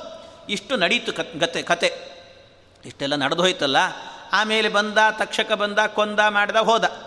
ಆದರೆ ಇವನು ಕೊಂದ ಅಂತ ಹೇಳಿಬಿಟ್ಟು, ತಕ್ಷಕ ಈ ರೀತಿ ಬಂದು ಕೊಂದ ಅಂತ ಹೇಳಿಬಿಟ್ಟು ಜನಮೇಜಯನಿಗೆ ಸಿಟ್ಟು ಬಂದು ಅವನು ಸರ್ಪಯಾಗವನ್ನು ಮಾಡಿದ್ದಲ್ಲ. ನಮ್ಮಪ್ಪನನ್ನು ಕೊಂದಿದ್ದಾನೆ ಅನ್ನುವಂಥ ಒಂದೇ ದೃಷ್ಟಿಯಿಂದ ಮಾಡಿದ್ದಲ್ಲ. ಯಾಕೆ ಮಾಡಿದ್ದವನು ಅಂತ ಹೇಳಿದರೆ, ಅವನು ಸರ್ಪಯಾಗ ಮಾಡೋದರ ಉದ್ದೇಶ ಏನು ಅಂದರೆ, ಆ ತಕ್ಷಕನಿಗೆ ಅವನಿಗೆ ಶೃಂಗಿ ಶಾಪ ಕೊಟ್ಟಿದ್ದ ಆದ್ದರಿಂದ ನಡಿಬೇಕು. ಬ್ರಾಹ್ಮಣರು ಕೊಟ್ಟ ಶಾಪ. ಆದರೆ ಮತ್ತೊಬ್ಬ ಬ್ರಾಹ್ಮಣ ಬಂದು ನಮ್ಮಪ್ಪನನ್ನು ಬದುಕಿಸ್ತೇನೆ ಅಂತ ಹೇಳಿದಾಗ ಇವನು ಬೇಡ ಅಂತ ಅದನ್ನು ನಿಲ್ಲಿಸಿದ್ದಾನಲ್ಲ, ಅದಕ್ಕೆ ನಾನು ಸರ್ಪಯಾಗ ಮಾಡಬೇಕು ಅಂತ ಅನ್ಕೊಂಡಂತೆ. ಅದಕ್ಕೆ ಸರ್ಪಯಾಗ ಮಾಡಬೇಕು ಅಂತಿದ್ದ. ಅಲ್ಲ ಸರಿ, ಏನು ಇವರು ಎಲ್ಲೋ ಕಾಡಿನ ಮಧ್ಯದಲ್ಲಿ ಮಾಡಿದ್ದಿದೆ ಎಲ್ಲ ಕಥೆ. ಕಾಡಿನ ಮಧ್ಯದಲ್ಲಿ ನಡೆದು ಹೋಗಿದೆ. ಇದು ಕಾಡಿನ ಮಧ್ಯದಲ್ಲಿ ಇಷ್ಟೆಲ್ಲ ಘಟನೆ ನಡೆದಿದ್ದರೆ ಇದು ಜನಮೇ ಜೈನಿಗೆ ಹೇಗೆ ಗೊತ್ತಾಯಿತು ಅಂತ. ಜನಮೇ ಜೈನಿಗೆ ಹೇಗೆ ಗೊತ್ತಾಯಿತು ಇದು ವಿಚಾರ ಅಂದರೆ ಯಾಕೆಂದರೆ ಬ್ರಾಹ್ಮಣನಿಗೆ ಯಾರಿಗೂ ಹೇಳಬಾರ್ದು ಅಂತ ಹೇಳಿ ಬೇರೆ ಕಳಿಸಿದ್ದ ಅವನು ಬ್ರಾಹ್ಮಣ ಯಾರಿಗೂ ಬಾಯಿ ಬಿಡಬಾರ್ದು ನೀನು ಅಂತ ಹೇಳಿದ್ದ. ಬ್ರಾಹ್ಮಣ ಯಾರಿಗೂ ಹೇಳಿಲ್ಲ. ಇನ್ನು ಹೇಳೋದಾದರೆ ತಕ್ಷಕ್ಕೆ ಹೇಳಬೇಕು. ಅವನು ಹೇಳಿದರೆ ಅವನೇ ಸಿಗಿಬಿಡ್ತಾನೆ ಹಾಗಾಗಿ ಅವನು ಹೇಳೋ ಅಂತಿಲ್ಲ. ಮತ್ತು ಯಾರು ಹೇಳಿದರು? ಜನಮೇ ಜಯಂತನ ಈ ವಿಚಾರ ಹೇಗೆ ಹೋಯಿತು ಅಂತ ಕೇಳಿದರೆ, ಅದಕ್ಕೆ ಹೇಳ್ತಾರೆ, ಇವರು ಇಬ್ಬರು ಮಾತಾಡಿಕೊಳ್ತಾ ಇದ್ರಲ್ಲ, ಒಂದು ಗಿಡದ ಮರಿಯಲ್ಲೇ ನಿಂತಿದ್ರಂತೆ. ಆ ಗಿಡದ ಮರಿಯಲ್ಲೇ ನಿಂತುಕೊಂಡು ಅವರು ಮಾತಾಡಿಕೊಂಡ್ರು ಇಷ್ಟೆಲ್ಲ ಪರಸ್ಪರ, ನಿನಗೆ ಆ ಶಕ್ತಿ ಇದೆಯಾ, ಇಲ್ವಾ, ನಿನಗೆ ಸಂಭಾವನೆ ಕೊಡ್ತೀನಿ, ಅದು ಇದು ಅಂತ. ಇಷ್ಟು ಮಾತಾಡುವಾಗ ಏನಾಗಿತ್ತಂತೆ? ಆ ಒಂದು ಗಿಡ ಇತ್ತಲ್ಲ, ಯಾವ ಗಿಡಕ್ಕೆ ಇವನು ಕಚ್ಚಿದ್ನೋ, ಆ ಗಿಡದ ಮೇಲೇನೆ ಒಬ್ಬ ಕಟಿಗೆ ಕಡಿಯುವವನು ಒಬ್ಬ ಇದ್ನಂತೆ ಮೇಲೆ. ಮೇಲೆ ಕಟಿಗೆ ಕಡಿತಾ ಇದ್ದಂತೆ ಒಂದು ಗಿಡ, ಗಿಡದ ಮೇಲೆ. ಇವ್ರು ಮಾತಾಡ್ಲಿಕ್ಕೆ ಶುರು ಮಾಡಿದ ತಕ್ಷಣ ಕಟಿಗೆ ಕಡಿಯೋದು ನಿಲ್ಲಿಸಿಬಿಟ್ಟು ಇವ್ರು ಮಾತು ಕೇಳ್ತಾ ಇದ್ದಂತೆ. ಇವ್ರ ಮಾತು ಕೇಳ್ತಾ ಇದ್ದ ಇವರಿಬ್ಬರು ಮಾತಾಡಿಕೊಂಡ್ರು, ಮಾತಾಡಿದಾಗ ತಕ್ಷಕ ಏನು ಮಾಡಿದ, ಆ ಗಿಡಕ್ಕೆ ಕಚ್ಚಿದ. ಗಿಡಕ್ಕೆ ಕಚ್ಚಿದ ಕೂಡಲೇ ಗಿಡವೂ ಸಾಯಿತು. ಗಿಡದ ಜೊತೆಗೆ ಅದರ ಮೇಲಿದ್ದಂಥ ವ್ಯಕ್ತಿನೂ ಸತ್ತ. ಕಟ್ಟಿಗೆ ಕಡೆಯವನು ಕೂಡ ಸತ್ತನಂತೆ. ಆ ವ್ಯಕ್ತಿಯೂ ಹೋದ. ಆ ವ್ಯಕ್ತಿಯೂ ಹೋದ ನಂತರ ಆಮೇಲೆ ಮತ್ತೇನು ಮಾಡಿದ್ರು? ಇವರು ಪ್ರೋಕ್ಷಣೆ ಮಾಡಿ ಬದುಕಿಸಿದರು. ಪ್ರೋಕ್ಷಣೆ ಮಾಡಿ ಬದುಕಿಸಿದ್ರಲ್ಲ, ಅದರ ಜೊತೆ ಗಿಡ ಬದುಕಿತು. ಗಿಡದ ಜೊತೆಗೆ ಗಿಡದ ಮೇಲಿದ್ದಂಥ ಆ ಕಟ್ಟಿಗೆ ಕಡಿಯೋನು ಕೂಡ ಮತ್ತೆ ಬದುಕಿದ್ನಂತೆ. ಆ ಮಂತ್ರಶಕ್ತಿಗೆ ಅಷ್ಟಿದೆ. ಅದು ಪ್ರೋಕ್ಷಣೆ ಮಾಡಿದ ಕೂಡಲೇ ಅವನು ಬದುಕಿಬಿಟ್ಟ. ಬದುಕಿದ್ನಲ್ಲ ವ್ಯಕ್ತಿ, ಆ ಬದುಕಿದಂಥ ವ್ಯಕ್ತಿ ಏನು ಮಾಡಿದ್ನಂತೆ, ಇವರಿಬ್ಬರಿಗೆ ಗೊತ್ತೇ ಇಲ್ಲ ಪಾಪ. ಇವರಿಬ್ಬರು ಕೆಳಗಿದ್ದರು ಪರಸ್ಪರವಾಗಿ ಮಾತಾಡಿದರು, ಏನೇನೋ ಮಾಡಿದರು, ಕೆಳಗೆಲ್ಲ ಇವನು ದುಡ್ಡು ಕೊಟ್ಟ, ಮಾಡಿದ, ಕಳಿಸ್ಕೊಂಡ್ಬಿಟ್ಟ ಹೋಗ್ಬಿಟ್ಟೆಲ್ಲ ಅಂದರೆ ಇದ್ರ ಮೂಲಕ ಏನು ತೋರಿಸೋದು ಗೊತ್ತಾ? ಈ ಕಥೆಯೇ ಹೇಳುತ್ತದಂತೆ. ಏನು ಹೇಳುತ್ತದೆ ಅಂದರೆ, ಇವತ್ತೆಲ್ಲ ನಡೀತಿರ್ತದೆ ನೀವು ಎಷ್ಟೇ ಮಾಡಿ, ಏನೇ ಮಾಡಿ, ನೀವು ಮಾಡ್ತಾ ಇರುವಂಥ ಕೆಲಸಗಳೆಲ್ಲವೂ ಕೂಡ ನೀವು ಕೆಳಗಿಂದ ಏನು ದುಡ್ಡುಗಳನ್ನು ಟ್ರಾನ್ಸ್ಫರ್ ಮಾಡ್ತಾ ಇದ್ರು ಅಕ್ಕಪಕ್ಕದಲ್ಲಿರೋರಿಗೆ ಗೊತ್ತಾಗಲ್ಲ. ಆದರೆ ಮೇಲಿರೋರಿಗೆಲ್ಲ ಗೊತ್ತಾಗ್ತಿರ್ತದೆ ಅಂತ ಹೇಳ್ತಾರಂತೆ. ಮೇಲಿರೋರಿಗೆಲ್ಲ ಗೊತ್ತಾಗ್ತದೆ. ನೀವೇನೋ ಗೊತ್ತಿಲ್ಲ, ಯಾರು ಗೊತ್ತಿಲ್ಲ, ನನ್ನ ಪಕ್ಕದಲ್ಲಿ ಇದ್ದವನು ನೋಡಿಲ್ಲ, ಆ ಕಡೆ ನೋಡಿಲ್ಲ, ಈ ಕಡೆ ನೋಡಿಲ್ಲ ಅಂತ ನಾವು ಅಂದ್ಕೊಂಡಿರ್ತೀವಿ ಒಳಗೊಳಗೆ ಮಾಡ್ತಿರ್ತೀವಿ. ಆದರೆ ಮೇಲಿರೋನು ನೋಡ್ತಿರ್ತಾನೆ ಅನ್ನೋದನ್ನು ಅರ್ಥ ಮಾಡ್ಕೊಳ್ಬೇಕು. ಆ ಮೇಲಿರೋವನೇನು ಮಾಡಿದ್ನಂತೆ? ಆಮೇಲೆ ಊರಿಗೆ ಹೋದ ಅವನು ಊರಿಗೆ ಹೋದವನೇ ಈ ಕಶ್ಯಪ ಬ್ರಾಹ್ಮಣನಿಗೆ ಇಷ್ಟು ದುಡ್ಡು ಬಂತು ದುಡ್ಡು ಬಂತು ಅಂತ ಹೇಳಿಬಿಟ್ಟು ಎಲ್ರಿಗೂ ಹೇಳ್ಕೊಂಡು ಓಡಾಡಿಬಿಟ್ನಂತ ಎಲ್ರಿಗೂ ಹೇಳ್ಕೊಂಡು ಓಡಾಡಿದಾಗ ಇಡೀ ಊರಿಗೆ ಗೊತ್ತಾಯಿತು ಜನಮೇಜಯನಿಗೂ ಗೊತ್ತಾಯಿತು. ಇದು ಹೀಗೆ ನಡೆದದ್ದು ಅಂತ ಆ ಕಥೆಯ ವಿಸ್ತಾರವನ್ನು ಹೇಳ್ತಾರೆ. ಈ ರೀತಿಯಲ್ಲಿ ಅವನು ಸರ್ಪಯಾಗವನ್ನು ಮಾಡಿದಾಗ ಆಗ ವೈಶಂಪಾಯನರು ಬಂದು ಅವನಿಗೆ ಮಹಾಭಾರತವನ್ನು ಹೇಳಿದರು. ಸರ್ಪಯಾಗದ ಕಾಲದಲ್ಲಿ ಅವನು ಸರ್ಪಯಾಗ ಮಾಡಲಿಕ್ಕೆ ಕಾರಣ ಇದು ಅಂತ ಇಷ್ಟೆಲ್ಲ ವಿಚಾರವನ್ನು ಹೇಳಿ ಆ ಕಾಲದಲ್ಲಿ ಈ ಪ್ರವೃತ್ತಿ ಎನ್ನುವಂಥದ್ದು ಈ ವೈಶಂಪಾಯನರು ಬಂದು ಮಹಾಭಾರತವನ್ನು ಹೇಳುವ ಪ್ರವೃತ್ತಿಯನ್ನು ಮಾಡಿದರು. ಮಹಾಭಾರತದ ಮಹಿಮೆ ಕೊನೆಯಲ್ಲೂ ಬರುತ್ತೆ ಎರಡನೇ ಅಧ್ಯಾಯದಲ್ಲೂ ಬರುತ್ತೆ, ಮೊದಲನೇ ಅಧ್ಯಾಯದಲ್ಲೂ ಒಂದಷ್ಟು ಮಹಾಭಾರತದ ಮಹತ್ವಗಳನ್ನು ಹೇಳಿರ್ತಾರೆ. ಹಾಗೆ ಅನಾಶ್ರಿತ್ಯೇದಮಾಖ್ಯಾನಂ ಕಥಾ ಭುವಿನ ವಿದ್ಯತೆ ಆಹಾರ ಮನಪಾಶ್ರಿತ್ಯ ಶರೀರಸ್ಯೇವ ಧಾರಣಂ. ಮನುಷ್ಯ ಜೀವನದಲ್ಲಿ ತಾನು ಬದುಕಬೇಕು ಅಂತಾದರೆ ದೇಹಕ್ಕೆ ಒಂದಷ್ಟು ಆಹಾರ ಕೊಡಬೇಕಂತ. ದೇಹಕ್ಕೆ ಆಹಾರ ಇಲ್ಲದಿದ್ದರೆ ಮನುಷ್ಯ ಬದುಕಲಿಕ್ಕೆ ಸಾಧ್ಯ ಇಲ್ಲ. ಹಾಗೆ ಈ ಬುದ್ಧಿ ಎನ್ನುವಂಥದ್ದು ತಲೆ ಕೊಟ್ಟಿದ್ದಾನಲ್ಲ ದೇವರು, ಆ ಕೊಟ್ಟಂಥ ತಲೆ ಎನ್ನುವಂಥದ್ದು ಚುರುಕಾಗಿರಬೇಕು ಯಾವಾಗಲೂ ಕೂಡ. ದೇಹದಲ್ಲಿ ಲವಲವಿಕೆ ಇರಬೇಕು ಅಂದರೆ ಆಹಾರ ತೊಗೊಂಡ್ರೆ ಲವಲವಿಕೆ ಬರ್ತದೆ ಏಕಾದಶಿ ರಾತ್ರಿ ಆಗಲಿಕ್ಕೆ ಪುರುಸೋತಿಲ್ಲ ಬಿದ್ದುಬಿಟ್ಟಿರ್ತೀವಿ ಆಗಲೇ. ಯಾವಾಗ ದ್ವಾದಶಿ ಆಗ್ತದೋ ಏನೋ ಅಂತ ಕಾಯ್ತಿರ್ತೀವಿ, ಹಾಗಿರ್ತದೆ. ಅದೇ ನೀವು ಆಹಾರ ತಿಂದರೆ ದ್ವಾದಶಿ ಬೆಳಗ್ಗೆ ತಿಂದುಬಿಟ್ವಿ ಅಂದರೆ ಮತ್ತೆ ಅದೇ ಲವಲವಿಕೆ ಬರ್ತದೆ ಮತ್ತೆ.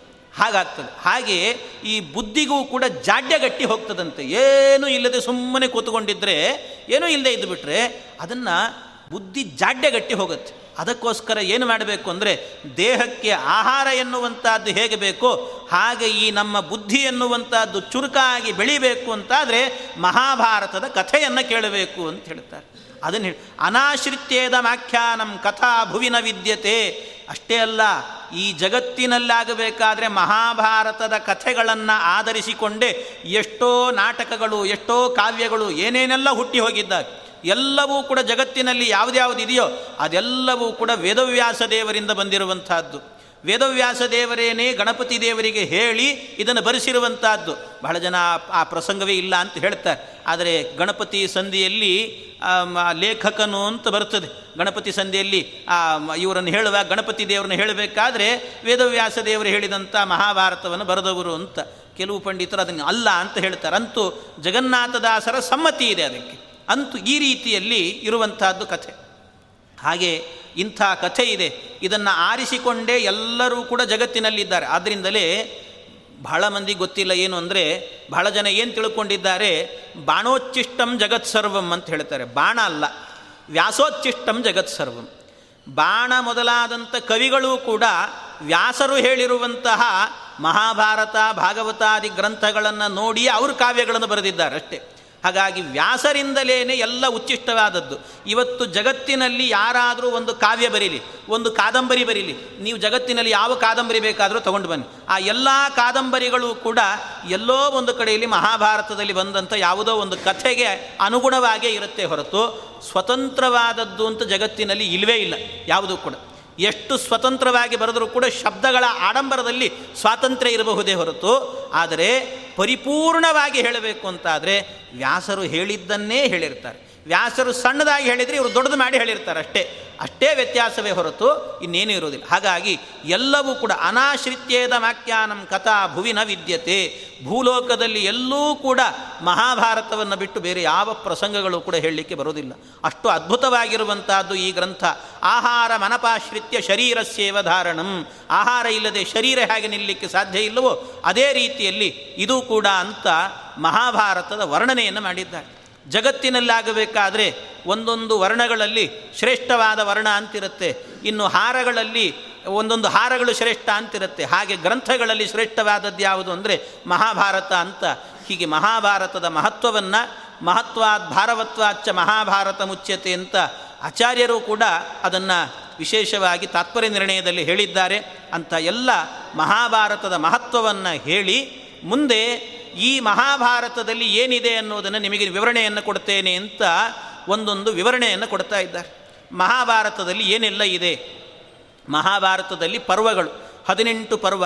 ಅದರಲ್ಲಿ ಮೊದಲನೇ ಪರ್ವದಲ್ಲಿ ಏನು ವಿಷಯ ಬಂದಿದೆ ಅಂತ ಅನುಕ್ರಮಣಿಕಾ ಪರ್ವ ಪರ್ವ ಸಂಗ್ರಹ ಪರ್ವ ಅಂತ ಮಾಡಿಕೊಂಡು ಹೇಳುತ್ತಿದ್ದಾರೆ ಮೊದಲನೆಯದ್ದು ಅನುಕ್ರಮಣಿಕಾ ಪರ್ವ, ಎರಡನೇದ್ದು ಪರ್ವ ಸಂಗ್ರಹ ಪರ್ವ ಅಂತ. ಆ ಎರಡನೆಯ ಪರ್ವ ಸಂಗ್ರಹ ಪರ್ವದಲ್ಲಾಗಬೇಕಾದ್ರೆ ಅಲ್ಲಿ ಹೇಳ್ತಾರೆ ಏನೇನು ಬಂದಿದೆ ಇದರಲ್ಲಿ ಅಂದರೆ ಅನೇಕ ವಿಷಯಗಳು ಬಂದಿದ್ದಾವೆ ಇದರಲ್ಲಿ. ಇದರಲ್ಲಿ ಬಂದಿರುವಂತಹದ್ದು ವೇದವ್ಯಾಸ ದೇವರಿಂದಾಗಿ ಆ ಚಂದ್ರವಂಶ ಎನ್ನುವಂತಹದ್ದು, ಹುಟ್ಟಿರುವಂತಹದ್ದು ಹೇಗೆ ಬೆಳೆದು ಬಂದಿದೆ, ಆ ವಂಶದಲ್ಲಿ ಆಗಬೇಕಾದ್ರೆ ಯಾರ್ಯಾರು ಹುಟ್ಟಿದ್ರು ಯಾರಿಂದ ಅನ್ನುವಂಥದ್ದು ಬುಧನಿಂದ ಬರುತ್ತೆ ವಂಶ, ಆಮೇಲೆ ಚಂದ್ರನಿಂದ, ಬುಧ, ಬುಧನಿಂದಾಗಿ ಮುಂದೆ ಸುದ್ಯುಮ್ನ ಎಲ್ಲರೂ ಕೂಡ ಬಂದಿದ್ದಾರೆ. ಹಾಗೆ ಬರ್ತಾ ಬರ್ತಾ ಆಗಬೇಕಾದ್ರೆ ಕೊನೆಯಲ್ಲಿ ಆ ಶಂತನು ರಾಜ ಬರ್ತಾನೆ. ಶಂತನು ರಾಜ. ಉಳಿದವರೆಲ್ಲರೂ ಕೂಡ ಬಾಲ್ಯಕ ಮೊದಲಾದವರೆಲ್ಲ ಹೋಗಿಬಿಡ್ತಾರೆ. ಬೇರೆ ದೇಶಕ್ಕೆ ಹೋಗ್ತಾರೆ ಅವರು. ಬೇರೆ ದೇಶಕ್ಕೆ ಹೋದದ್ರಿಂದ ಅವರು ಈ ವಂಶಕ್ಕೆ ಬರೋದಿಲ್ಲ. ಆಮೇಲೆ ಬಂದದ್ದು ಶಂತನು. ಆ ಶಂತನುವಿನಿಂದ ಮತ್ತೆ ಮುಂದುವರಿಯುತ್ತೆ ವಂಶ. ಆ ಶಂತನುವಿಗಾಗಬೇಕಾದ್ರೆ ಗಂಗೆಯಿಂದ ಎಂಟು ಜನ ಮಕ್ಕಳು, ಆ ಎಂಟು ಜನರಲ್ಲಿ ಏಳು ಜನ ಮಕ್ಕಳು ಕೂಡ ಅವರನ್ನು ಮೊದಲೇ ಹೇಳಿರ್ತಾಳೆ ಗಂಗಾದೇವಿ. ಆ ವಸುಗಳಿಗೆ ಶಾಪ. ಶಾಪದ ಹಿನ್ನೆಲೆಯಿಂದ ಅವರು ಹುಟ್ಟಿದ್ದು ಎಲ್ಲ ಪ್ರಸಂಗಗಳು ಬರ್ತವೆ. ಆಮೇಲೆ ಅವರೆಲ್ಲರೂ ಕೂಡ ಸತ್ತ ಮೇಲೆ ಎಂಟನೇವನು ಒಬ್ಬನೇ ಉಳಿದ. ಅವನು ದ್ಯುನಾಮಕ ವಸು. ಅವನೇ ಮುಂದೆ ಆದದ್ದು ದೇವವ್ರತ ಅಂತ ಅವನ ಹೆಸರು. ಆ ದೇವವ್ರತನೇ ಮುಂದೆ ಭಯಂಕರವಾದಂಥ ಪ್ರತಿಜ್ಞೆಯನ್ನು ಮಾಡಿದ. ಯಾಕೆ ಅಂದರೆ ಅವರಪ್ಪನಿಗೋಸ್ಕರವಾಗಿ ಅಂತ ಹೇಳ್ತಾರೆ. ಅವರಪ್ಪ ಅಂದರೆ ಶಂತನು. ಶಂತನು ಮೊದಲೇ ಗಂಗೆಯನ್ನು ವಿವಾಹ ಮಾಡಿಕೊಂಡು ಮಕ್ಕಳನ್ನು ಪಡೆದಿದ್ದ. ಮಕ್ಕಳು ಹುಟ್ಟಿದ್ರು, ಅದರಲ್ಲಿ ದೇವವ್ರತ ಮಾತ್ರ ಉಳಿದಿದ್ದ. ಅವನಿಗೆ ಸುಮಾರು ಐದುನೂರ ಇಪ್ಪತ್ತೈದು ವರ್ಷ ಅಧ್ಯಯನ ಮಾಡಿದ್ದಾನೆ. ಐದುನೂರ ಇಪ್ಪತ್ತೈದು ವರ್ಷ ಅಧ್ಯಯನ ಆದ ನಂತರ ಶಂತನುವಿಗೆ ಅನ್ನಿಸ್ತಂತೆ, ಅವನು ದಾರಿಯಲ್ಲಿ ಹೋಗಬೇಕಾದ್ರೆ ಎಲ್ಲೋ ಒಂದು ಕಡೆಯಲ್ಲಿ, ಆ, ಮತ್ಸ್ಯಕನ್ಯೆಯನ್ನು ನೋಡಿದ, ಅಂದರೆ ಸತ್ಯವತಿ ದೇವಿಯನ್ನು. ಅವಳನ್ನು ನೋಡಲಿಕ್ಕೆ ಪುರುಸೊತ್ತಿಲ್ಲ ಇವರಿಗೆ ಅನ್ನಿಸ್ತಂತೆ, ಇವಳನ್ನು ವಿವಾಹ ಮಾಡಿಕೊಳ್ಬೇಕು ಅಂತ ಅನ್ನಿಸ್ತು.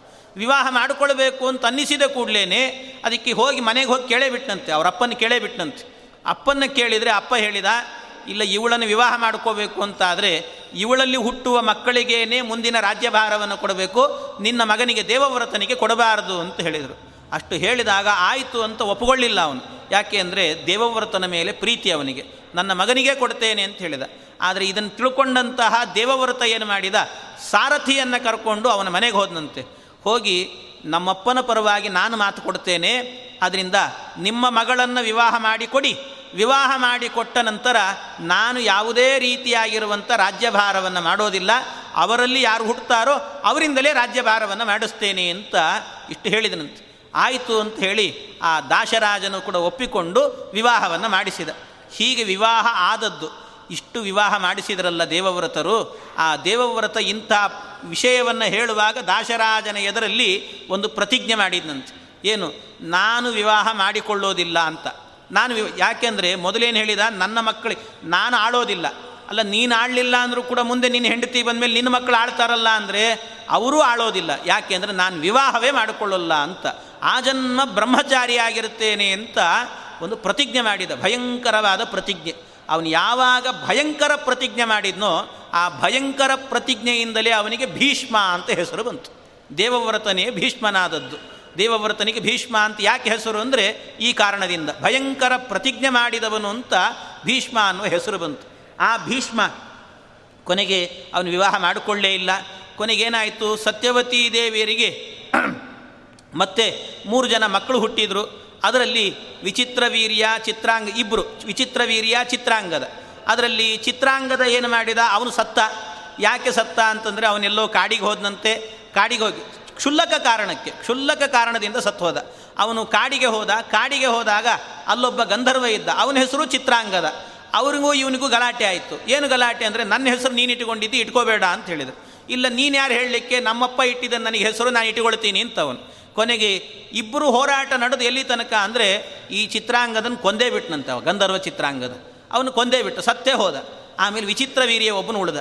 ಅವನಿಗೆ ವಿವಾಹ ಮಾಡಬೇಕು. ಅದಕ್ಕೆ ವಿವಾಹ ಮಾಡಲಿಕ್ಕೆ ಅಂತ ಏನು ಮಾಡಿದರು? ಭೀಷ್ಮಾಚಾರ್ಯರು ಒಂದು ಮದುವೆ ಮಂಟಪ ಇತ್ತು.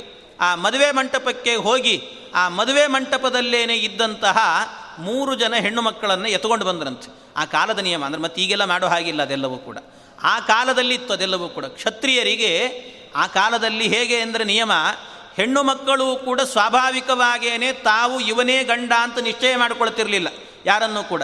ಮದುವೆ ಗುರುತಾಗಿರ್ತದೆ ನಿಶ್ಚಿತಾರ್ಥ ಆಗಿರ್ತದೆ ಎಲ್ಲ ಆಗಿರ್ತದೆ ಆದರೂ ಕೂಡ ಹೆಣ್ಣು ಮಕ್ಕಳು, ಇವನು ನನ್ನ ಗಂಡ ಆಗ್ತಾನೆ ಅಂತ ಯಾರೂ ನಿಶ್ಚಯ ಮಾಡಿಕೊಳ್ತಿರ್ಲಿಲ್ಲಂತೆ. ಯಾಕೆ ಅಂದರೆ, ಯಾವ ಕಾಲದಲ್ಲಿ ಬೇಕಾದರೂ ಕೂಡ, ಯಾವ ಕ್ಷತ್ರಿಯ ಬೇಕಾದರೂ ಕೂಡ, ಅವನ ಪರಾಕ್ರಮವನ್ನು ತೋರಿಸಿ ಅಲ್ಲಿದ್ದ ಹೆಣ್ಣನ್ನು ಎತ್ಕೊಂಡು ಹೋಗಿ ಮದುವೆ ಮಾಡಿಕೊಳ್ಳಬಹುದು ಅಂತ.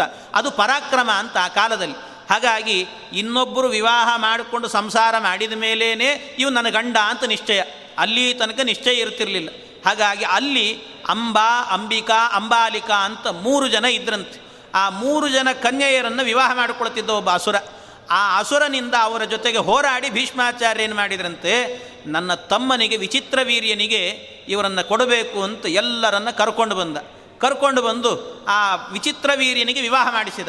ವಿವಾಹ ಮಾಡಿಸುವಾಗ ಅದರಲ್ಲಿ ವಿಶೇಷವಾಗಿ ಅಂಬೆ ಮಾತ್ರ ಒಪ್ಪಿಕೊಳ್ಳಿಲ್ಲಂತೆ ವಿವಾಹಕ್ಕೆ. ನೀವು ಎತ್ಕೊಂಡು ಬರುವಾಗ ನೀವೇ ವಿವಾಹ ಮಾಡಿಕೊಳ್ಳುತ್ತೀರಿ ಅಂತ ಅನ್ಕೊಂಡಿದ್ದೆ. ಈಗ ನೋಡಿದರೆ ಮಾಡಿಕೊಳ್ಳಲ್ಲ ಅಂತ ಹೇಳ್ತೀರಿ. ಅವನು, ನಾನು ಆ ಜನ್ಮ ಬ್ರಹ್ಮಚಾರಿ ಅಂತ ಹೇಳಿಬಿಟ್ಟಿದ್ದ. ನಾನು ಮಾಡಿಕೊಳ್ಳಲ್ಲ. ಅದಕ್ಕೆ ಅಂಬೆ ಏನು ಮಾಡಿದ್ಲು? ಗಲಾಟೆ ಮಾಡಿದ್ಲಂತೆ. ಕೊನೆ ಗಲಾಟೆ ಮಾಡಿ, ಆ ಅಂಬೆ ಏನು ಮಾಡಿದ್ಲಂತೆ? ನಾನು ಏನಾದರೂ ಮಾಡಿ ನಿಮ್ಮ ವಿರುದ್ಧವಾಗಿ ಹೋರಾಡ್ತೇನೆ ಅಂತ ಹೋಗಿಬಿಟ್ಲು ಅಂಬೆ. ಇನ್ನು ಉಳಿದಂಥ ಅಂಬಿಕೆ ಅಂಬಾಲಿಕೆಯನ್ನು ವಿವಾಹ ಮಾಡಿಸಿದರು. ಆ ವಿಚಿತ್ರ ವೀರ್ಯನೂ ಕೂಡ ಸತ್ತ. ಬರೀ ಸಂಸಾರದಲ್ಲೇ ಇದ್ದ. ಸಂತಾನ ಆಗದೇನೆ ಸತ್ತ. ಸಂತಾನ ಆಗದೇ ಸತ್ತಾಗ ಆಗ ಸತ್ಯವತಿ ದೇವಿಯರು ಪ್ರಾರ್ಥನೆ ಮಾಡ್ತಾರೆ. ವೇದವ್ಯಾಸ ದೇವರನ್ನು. ವೇದವ್ಯಾಸ ದೇವರು ಅನುಗ್ರಹ ಮಾಡಿದ್ರಂತೆ ಮೊದಲೇನೆ. ಏನು ಅನುಗ್ರಹ ಅಂತ ಹೇಳಿದರೆ, ನೀವು ಯಾವಾಗ ಕರೀತೀರೋ ಬಂದು ನಿಮಗೆ ಅನುಗ್ರಹ ಮಾಡುತ್ತೇನೆ ಅಂತ ಹೇಳಿದರು. ಸತ್ಯವತಿ ದೇವಿ ಕರೆದು ಕೂಡಲೇ ವೇದವ್ಯಾಸ ದೇವರು ಬಂದರು. ವೇದವ್ಯಾಸ ದೇವರು ಬಂದು ಕೂಡಲೇ ವೇದವ್ಯಾಸ ದೇವರಿಗೆ ಕೇಳಿಕೊಂಡ್ಲಂತೆ. ವೇದವ್ಯಾಸರೇ, ನನಗೆ ಅನುಗ್ರಹವನ್ನು ಮಾಡಬೇಕು ಅಂತ ಕೇಳಿದರು. ಅದಕ್ಕೆ ಅನುಗ್ರಹ ಮಾಡಬೇಕು ಅಂದಾಗ ಏನು ಅಂದರೆ, ನನ್ನ ಇಬ್ಬರು ಸೊಸೆಯಂದಿರಿದ್ದಾರೆ, ಆ ಸೊಸೆಯಂದಿರಲ್ಲಿ ನಿಮ್ಮಿಂದ ನಿಯೋಗ ಪದ್ಧತಿಯಿಂದ ಮಕ್ಕಳನ್ನು ಪಡ್ಕೊಳ್ಬೇಕು ಅಂತ. ಅದಕ್ಕೆಲ್ಲ ನಿಯೋಗ ಪದ್ಧತಿ ಅಂದರೆ ಏನು? ಅದನ್ನೆಲ್ಲವನ್ನು ಕೂಡ ಆಚಾರ್ಯರು ನಿರ್ಣಯ ಗ್ರಂಥದಲ್ಲಿ ಹೇಳಿದ್ದಾರೆ. ಆ ನಿಯೋಗ ಪದ್ಧತಿಯಲ್ಲಿ ದೋಷ ಇಲ್ಲ ಅನ್ನುವಂಥದ್ದು ವೇದವ್ಯಾಸ ದೇವರಿಗೆ ಹೇಗೆ ಅನ್ನೋದನ್ನೆಲ್ಲ ಹೇಳಿದ್ದಾರೆ. ಹಾಗೆ ವೇದವ್ಯಾಸ ದೇವರು ನಿಯೋಗ ಪದ್ಧತಿಯಿಂದ ಪಡೆಯುವಾಗ ಮಕ್ಕಳನ್ನು ಒಬ್ಬಳು ಕಣ್ಣು ಮುಚ್ಚಿಕೊಂಡು ಪಡೆದ್ಲು, ಅದಕ್ಕೆ ಕುರುಡನನ್ನು ಪಡೆದ್ಲಂತೆ. ಮತ್ತೊಬ್ಬಳು ಹೆದರಿಕೊಂಡ್ಲು, ಬಿಳಿಚಿಕೊಂಡ್ಲು. ಬಿಳಿಚಿಕೊಂಡದ್ರಿಂದ ಮತ್ತೊಬ್ಬನಿಗೆ ಆ ವೈಟ್ ಪ್ಯಾಚಸ್ ಅಂತ ಹೇಳ್ತಾರಲ್ಲ, ಮೈಯಲ್ಲಿ ರೋಗ ಇರುವಂಥ ಮಗ ಹುಟ್ಟಿದ, ಅವನಿಗೆ ಪಾಂಡು ಅಂತ ಹೆಸರಿಟ್ರು. ಮೊದಲನೇ ಅವನಿಗೆ ಧೃತರಾಷ್ಟ್ರ ಅಂತ ಹೆಸರಿಟ್ರು. ಆಮೇಲೆ ಮೂರನೇ ಸರ್ತಿ ಕಳಿಸಿದ್ರು. ಮೂರನೇ ಸರ್ತಿ ಕಳಿಸಿದರೆ ಮೂರನೇ ಸರ್ತಿ ಇಬ್ಬರೂ ಹೋಗಲಿಲ್ಲ. ಇಬ್ಬರು ಹೋಗದೇನೆ ಯಾರೋ ಒಬ್ಬ ದಾಸಿನ ಕಳಿಸಿದ್ರಂತೆ. ದಾಸಿ ಹೋದ್ಲು ಚೆನ್ನಾಗಿ ಸೇವೆ ಮಾಡಿದ್ಲು ವೇದವ್ಯಾಸ ದೇವರನ್ನು ವೇದವ್ಯಾಸ ದೇವರ ಸೇವೆಯಿಂದ ಆಗಲೇ ಒಬ್ಬ ಮಗ ಹುಟ್ಟಿದ. ಅವನೇ ಯಮದೇವರ ಅವತಾರ, ಅವನನ್ನೇ ವಿದುರ ಅಂತ ಕರೆದರು. ಹೀಗೆ ಈ ಮೂರು ಜನರು ಹುಟ್ಟಿದ್ದಾರೆ ಅಂತ ಇಷ್ಟೆಲ್ಲ ಪ್ರಸಂಗಗಳು. ಅವರ ನಂತರದಲ್ಲಾಗಬೇಕಾದರೆ ಧೃತರಾಷ್ಟ್ರನಿಗೆ ನೂರು ಜನ ಮಕ್ಕಳು ಹುಟ್ಟಿದರು. ಪಾಂಡುರಾಜ, ಅವನು ಎಲ್ಲವೂ ಬೇಡ ಅಂತ ಬದರಿಕಾಶ್ರಮಕ್ಕೆ ಹೋಗ್ತಾನೆ. ಬದರಿಕಾಶ್ರಮದ ಹತ್ತಿರದಲ್ಲಿ ಪಾಂಡುಕೇಶ್ವರ ಎನ್ನುವಂಥ ಊರಿನಲ್ಲಿ ಅವನಿಗೆ ಮತ್ತೆ ಅವಳು ಕೂಡ ನಿಯೋಗ ಪದ್ಧತಿಯಿಂದಲೇ ಆ ಕುಂತಿದೇವಿ ಐದು ಜನ ಮಕ್ಕಳನ್ನು ಪಡೀತಾಳೆ. ಐದು ಜನ ಮಕ್ಕಳನ್ನು ಪಡೆದದ್ದು ಅವರೇನೇ ಪಾಂಡವರು ಅಂತ ಪ್ರಸಿದ್ಧರಾದರು ಅಂತ ಇಷ್ಟೆಲ್ಲ ಕಥೆಗಳು ಕೂಡ ಇದರಲ್ಲಿ ಬರುತ್ತೆ. ಇಷ್ಟೇ ಅಲ್ಲ, ಇನ್ನೂ ಮುಂದುವರೆದು ಹೇಳುತ್ತಾರೆ. ಈ ಪಾಂಡವರೆಲ್ಲರೂ ಕೂಡ ಪುನಃ ಏನು ಮಾಡಿದ್ರಂತೆ ಅವರ ಊರಿಗೆ ಬರ್ತಾರೆ. ಆ ಪಾಂಡುರಾಜ ಸಾಯ್ತಾನೆ. ಸತ್ತ ಮೇಲೆ ಅವರು ಊರಿಗೆ ಬಂದರು. ಅವರ ಊರಿಗೆ ಬಂದಾಗ ಆ ಊರಿನಲ್ಲಿ ಆಗಬೇಕಾದ್ರೆ ಅಲ್ಲಿ ದುರ್ಯೋಧನ ಏನು ಮಾಡಿದ ಅಂದರೆ ಇವರು ಬಂದು ನಿಂತಾಗ ಹೇಳಿದನಂತೆ. ಇಂಥ ದುಷ್ಟ ಅಂದರೆ ಒಂದು ಹೆಣ್ಣು ಆ ಕುಂತಿದೇವಿ ಬಂದಿದ್ದಾಳೆ. ಕುಂತಿದೇವಿ ಮಕ್ಕಳನ್ನು ಕಟ್ಟಿಕೊಂಡಲ್ಲಿಗೆ ಬಂದರೆ ಆ ದುರ್ಯೋಧನ ಹೇಳಿದಂತೆ ಪಾಂಡು ಇಲ್ಲಿಂದ ಹೋದ ಮೇಲೆ ಈ ಮಕ್ಕಳು ಹುಟ್ಟಿರೋದು. ಆದ್ದರಿಂದ ಇವರು ಪಾಂಡುವಿಗೆ ಹುಟ್ಟಿದಂಥ ಹುಟ್ಟಿದ ಮಕ್ಕಳು ಅಂತ ಹೇಳಿಬಿಟ್ಟು ಏನು ಗ್ಯಾರಂಟಿ ಅಂತ ಕೇಳಿದಂತೆ ಎಷ್ಟು ಅವಮಾನ ಆಗಿರಲಿಕ್ಕಿಲ್ಲ ಆ ಹೆಣ್ಣಿಗೆ. ಆ ಮನಸ್ಸು ಎಷ್ಟು ನೊಂದಿರುತ್ತೆ ಅಂತ ಅರ್ಥ ಮಾಡಿಕೊಳ್ಳಿ. ಹಾಗೆ ಆ ಮಾತನ್ನು ಹೇಳುವಾಗ, ಆಗ ಆಕಾಶವಾಣಿ ಆಯಿತಂತೆ. ಆಕಾಶವಾಣಿ ಅಂದರೆ ಬೇರೆ ಏನಲ್ಲ, ವಾಯುದೇವರು ಅಂತ ಅರ್ಥ. ಆಕಾಶವಾಣಿ, ಎಲ್ಲಾದರೂ ಕೂಡ ಪ್ರಸಂಗದಲ್ಲಿ ಆಕಾಶವಾಣಿ ಅನ್ನುವಂಥ ಶಬ್ದ ಬಂದರೆ ಪುರಾಣಗಳಲ್ಲಿ ವಾಯುದೇವರು ಆಡಿದಂಥ ಮಾತು ಅಂತ ಅರ್ಥ ಅದು. ಹಾಗಾಗಿ ವಾಯುದೇವರೇನೇ ಹೇಳಿದ್ರಂತೆ, ಇಲ್ಲ, ಇವರು ಪಾಂಡುರಾಜನ ಆಜ್ಞೆಯಿಂದಲೇ ನಿಯೋಗ ಪದ್ಧತಿಯಿಂದ ಪಡೆದಂಥ ಮಕ್ಕಳಿವರು, ಅವನ ಮಕ್ಕಳಿವರು ಅಂತ ಒಪ್ಪಿಕೊಳ್ಳಬೇಕು ಅಂತ ಹೇಳಿದನಂತೆ ಆದರೆ ದುರ್ಯೋಧನ ಅದನ್ನೂ ಒಪ್ಪಿಕೊಳ್ಳಲಿಲ್ಲ ಅದನ್ನೂ ಒಪ್ಪಿಕೊಳ್ಳದೇ ಇದ್ದಾಗ ಸಾಕ್ಷಾತ್ತು ವೇದವ್ಯಾಸ ದೇವರೇನೇ ಬಂದು ಅವರ ಎದುರಲ್ಲಿ ಅವನ್ನೆಲ್ಲ ಒಂದು ಕೆಂಗಣ್ಣಿನಿಂದ ನೋಡಿ ಇವರು ಅವರ ಮಕ್ಕಳು ಅಂತ ಹೇಳ್ಬಿಟ್ಟು ನಿಶ್ಚಯವನ್ನು ಮಾಡಿ ಅವರೇ ಪಾಂಡುರಾಜನ ಮನೆಯ ಬೀಗವನ್ನು ತಗೊಂಡು ಹೋಗಿ, ಆ ಮನೆಯಲ್ಲಿ ನೀವು ವಾಸ ಮಾಡಿರಿ ಅಂತ ಅವರೇ ಬಾಗಿಲು ತೆಗೆದು ಒಳಗೆ ಕಳಿಸಿಬಿಟ್ರಂತೆ. ವೇದವ್ಯಾಸ ದೇವರೇನು ಇಲ್ಲಿರಬೇಕು ನೀವು ನಿಮ್ಮದಿದು ರಾಜ್ಯ ಅಂತ ಹೇಳಿ ಕಳಿಸಿದ್ರಂತೆ. ಅಂದರೆ ಆ ವಾಯುದೇವರ ಮಾತಿನ ಮೇಲೆ ವಿಶ್ವಾಸ ಇರಬೇಕು ಅಂತ ಹೇಳ್ತಾರೆ. ವಾಯುದೇವರ ಮಾತು, ಭಗವಂತನ ಮಾತಿನಲ್ಲಿ ವಿಶ್ವಾಸ ಇರಬೇಕು ದುಷ್ಟರು ಅಂತಾದರೆ ಯಾರಲ್ಲಿ ಕಲಿಪ್ರವೇಶ ಇರ್ತದೋ, ಯಾರಿಗೆ ಪರಿಪೂರ್ಣವಾದ ವಿಶ್ವಾಸ ಇರೋದಿಲ್ಲವೋ, ಅವರಿಗಾಗಬೇಕಾದರೆ ಭಗವಂತನ ಅನುಗ್ರಹ ಆಗೋದಿಲ್ಲ. ಆದರೆ ಭಗವಂತನ ಬಗ್ಗೆ ವಿಶೇಷವಾಗಿ ಅಲ್ಲಿ ಇದ್ದದ್ದು ಯಾರಿಗೆ ಅಂದರೆ ವಿದುರನಿಗಿತ್ತಂತೆ. ವಿದುರನಿಗೆ ಇವರು ಹೌದು ಅಂತ ಹೇಳ್ತಿದ್ರಂತೆ. ಅವರು ಪಾಂಡವರು ಸಜ್ಜನರಿವರು ಅಂತ. ಆದ್ದರಿಂದಲೇನೆ ಭಗವಂತನ ಮೇಲೆ ಅಷ್ಟು ವಿಶ್ವಾಸ ಇತ್ತು ನೋಡಿ ಆ ವಿದುರನಿಗೆ. ವಿದುರನಿಗೆ ವಿಶ್ವಾಸ ಇದ್ದದ್ದರಿಂದಲೇ ಪರಮಾತ್ಮ ಸದಾ ಕಾಲದಲ್ಲಿ ಅವನ ರಕ್ಷಣೆಗೆ ಇದ್ದಂತೆ ಅವನ ಜೊತೆಗೇ ಇದ್ದ. ದುರ್ಯೋಧನನ ಮನೆಗೆ ಊಟಕ್ಕೆ ಹೋಗಲಿಲ್ಲ, ವಿದುರನ ಮನೆಗೆ ಊಟಕ್ಕೆ ಹೋದಂತೆ ಇದು ಪರಮಾತ್ಮ ವಿಶ್ವಾಸ ಇತ್ತು ಅಂದರೆ ಅನುಗ್ರಹವನ್ನು ಮಾಡ್ತಾನೆ ಅಂತ. ರಕ್ಷತಿ ಇತ್ಯೇವ ವಿಶ್ವಾಸ ಅಂತ ಹೇಳ್ತಾರಲ್ಲ. ಪರಮಾತ್ಮ ರಕ್ಷಣೆ ಮಾಡ್ತಾನೆ ಅಂತ ಹೇಳಿಬಿಟ್ಟು ಅದನ್ನು ಪೂರ್ಣವಾಗಿ ನಂಬಿದರೆ ಆಗ ನಮಗೆ ಅನುಗ್ರಹ ಆಗ್ತದೆ ಅಂತ ಹೇಳ್ತಾರೆ. ಒಂದು ಪ್ರಾಸಂಗಿಕವಾಗಿ ಒಂದು ಕಥೆ ಹೇಳ್ತೇನೆ. ಪ್ರಾಸಂಗಿಕ ನಮ್ಮ ಗುರುಗಳು ಹೇಳ್ತಾ ಇದ್ರು ಕಥೆ. ಏನು ಅಂದರೆ ಒಬ್ಬ ಒಂದು ಯಾರೋ ಒಬ್ಬ ವ್ಯಕ್ತಿ ಕೆಲವು ವರ್ಷಗಳ ಹಿಂದೆ ಒಬ್ಬ ವ್ಯಕ್ತಿ ವಿಶ್ವಾಸ ಅನ್ನೋದಕ್ಕೆ ಹೇಳ್ತಿದ್ದೀನಿ ಕಥೆಯನ್ನು. ಒಬ್ಬ ವ್ಯಕ್ತಿ ಏನು ಮಾಡಿದ್ದಂತೆ ಅವನು ಮಂತ್ರಾಲಯಕ್ಕೆ ಹೋಗಿದ್ದಂತೆ ಮಂತ್ರಾಲಯ ಕ್ಷೇತ್ರಕ್ಕೆ ರಾಯರಿಗೆ ಸೇವೆ ಮಾಡಬೇಕು ಅಂತ ಹೋಗಿದ್ದಂತೆ ರಾಯರ ಸೇವೆ ಮಾಡಬೇಕು ಅಂತ ಮಂತ್ರಾಲಯಕ್ಕೆ ಹೋದಾಗ ಅವನಿಗೆ ಯಾಕೆ ಅಂದರೆ ಮಂತ್ರಾಲಯಕ್ಕೆ ಹೋದದ್ದು ಭಾಳ ಬಡತನ ಇತ್ತಂತೆ ಅವನಿಗೆ. ಭಾರೀ ಬಡತನ. ಭಾರಿ ಬಡತನ ಅಂದರೆ ಭಾರಿ ಬಡತನ. ಒಂದು ಹೊತ್ತು ಊಟ ಮಾಡಲಿಕ್ಕೂ ಕಷ್ಟ. ಅಷ್ಟು ಬಡತನ ಇತ್ತಂತೆ. ಅದಕ್ಕೆ ರಾಯರ ಸೇವೆ ಮಾಡಿದರೆ ಏನಾದರೂ ಸ್ವಲ್ಪ ಅನುಗ್ರಹ ಆಗ್ತದೆ. ಅವರ ಅನುಗ್ರಹದಿಂದ ಚೆನ್ನಾಗಿ ಸಂಪಾದನೆ ಆಗಿ ಚೆನ್ನಾಗಿ ಬದುಕಬಹುದು ಅಂತ ಅವನು ರಾಯರ ಸೇವೆ ಮಾಡಬೇಕು ಅಂತ ಹೋದನಂತೆ. ರಾಯರ ಸೇವೆ ಮಾಡಬೇಕು ಅಂತ ಹೋದರೆ ಅಲ್ಲಿ ಮಂತ್ರಾಲಯದಲ್ಲಿ ಒಂದು ವೈಶಿಷ್ಟ್ಯ ಏನು ಅಂದರೆ ರಾಯರು ಸೇವೆ ಮಾಡಿದರು ಅಂತಾದರೆ ಒಂದು ಮೂರು ದಿವಸಕ್ಕೋ, ಐದು ದಿವಸಕ್ಕೋ, ಏಳು ದಿವಸಕ್ಕೋ ಸ್ವಪ್ನದಲ್ಲಿ ಬಂದೇ ಬಿಡ್ತಾರಂತೆ ರಾಯರು. ಅದು ಅಲ್ಲಿಯ ಕ್ಷೇತ್ರದ ವೈಶಿಷ್ಟ್ಯ. ಸ್ವಪ್ನದಲ್ಲಿ ಬಂದು ಅವರು ಏನಾದರೂ ಸೂಚನೆ ಕೊಟ್ಟೇ ಹೋಗ್ತಾರಂತೆ. ಹಾಗೆ ಈ ವ್ಯಕ್ತಿಯೂ ಕೂಡ ಅಲ್ಲಿಗೆ ಹೋದನಂತೆ. ಹೋಗಿ ಸೇವೆ ಮಾಡಬೇಕು ಅಂತ ಹೋಗಿ ಸೇವೆ ಮಾಡಿದ. ಒಂದು ವಾರ ಸೇವೆ ಆದ ಕೂಡಲೇ ಅವನು ಸ್ವಪ್ನದಲ್ಲಿ ರಾಯರು ಬಂದೇ ಬಿಟ್ರಂತೆ. ರಾಯರು ಬಂದೇ ಬಿಟ್ರು. ಸ್ವಪ್ನದಲ್ಲಿ ರಾಯರು ಬಂದು ಅವನಿಗೆ ಕೇಳಿದ್ರಂತೆ, ಅಲ್ಲ, ನನ್ನ ಸೇವೆ ಯಾಕೆ ಮಾಡ್ಲಿಕ್ಕೆ ಬಂದಿದ್ದೀನಿ ನೀನು? ಅಂತಂದ್ರಂತೆ. ಅದಕ್ಕೆ ಅವನು ಹೇಳಿದ್ನಂತೆ, ಸ್ವಪ್ನದಲ್ಲೇ ಹೇಳಿದ್ನಂತೆ, ರಾಯರೇ, ಏನೂ ಇಲ್ಲ. ಕಡು ಬಡತನ ನನಗಿದೆ. ಕಿತ್ತಿ ತಿನ್ನುವಷ್ಟು ಬಡತನ ಇದೆ.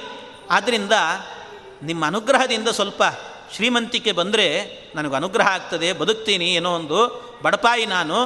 ಅದಕ್ಕೆ ಅನುಗ್ರಹ ಮಾಡಿರಿ ನೀವು, ಅಂತ ಹೇಳಿದ್ರಂತೆ. ಅದಕ್ಕೆ ಅನುಗ್ರಹ ಮಾಡ್ರಿ ಅಂತ ಹೇಳಿದರೆ, ಆಯಿತು ಅಂತ ರಾಯರೇನು ಹೇಳಿದ್ರಂತೆ? ನೀನೊಂದು ಕೆಲಸ ಮಾಡು. ಗುರುವಾರ, ಯಾವತ್ತೋ ಒಂದು ಗುರುವಾರ ಹೇಳಿದ್ರಂತೆ.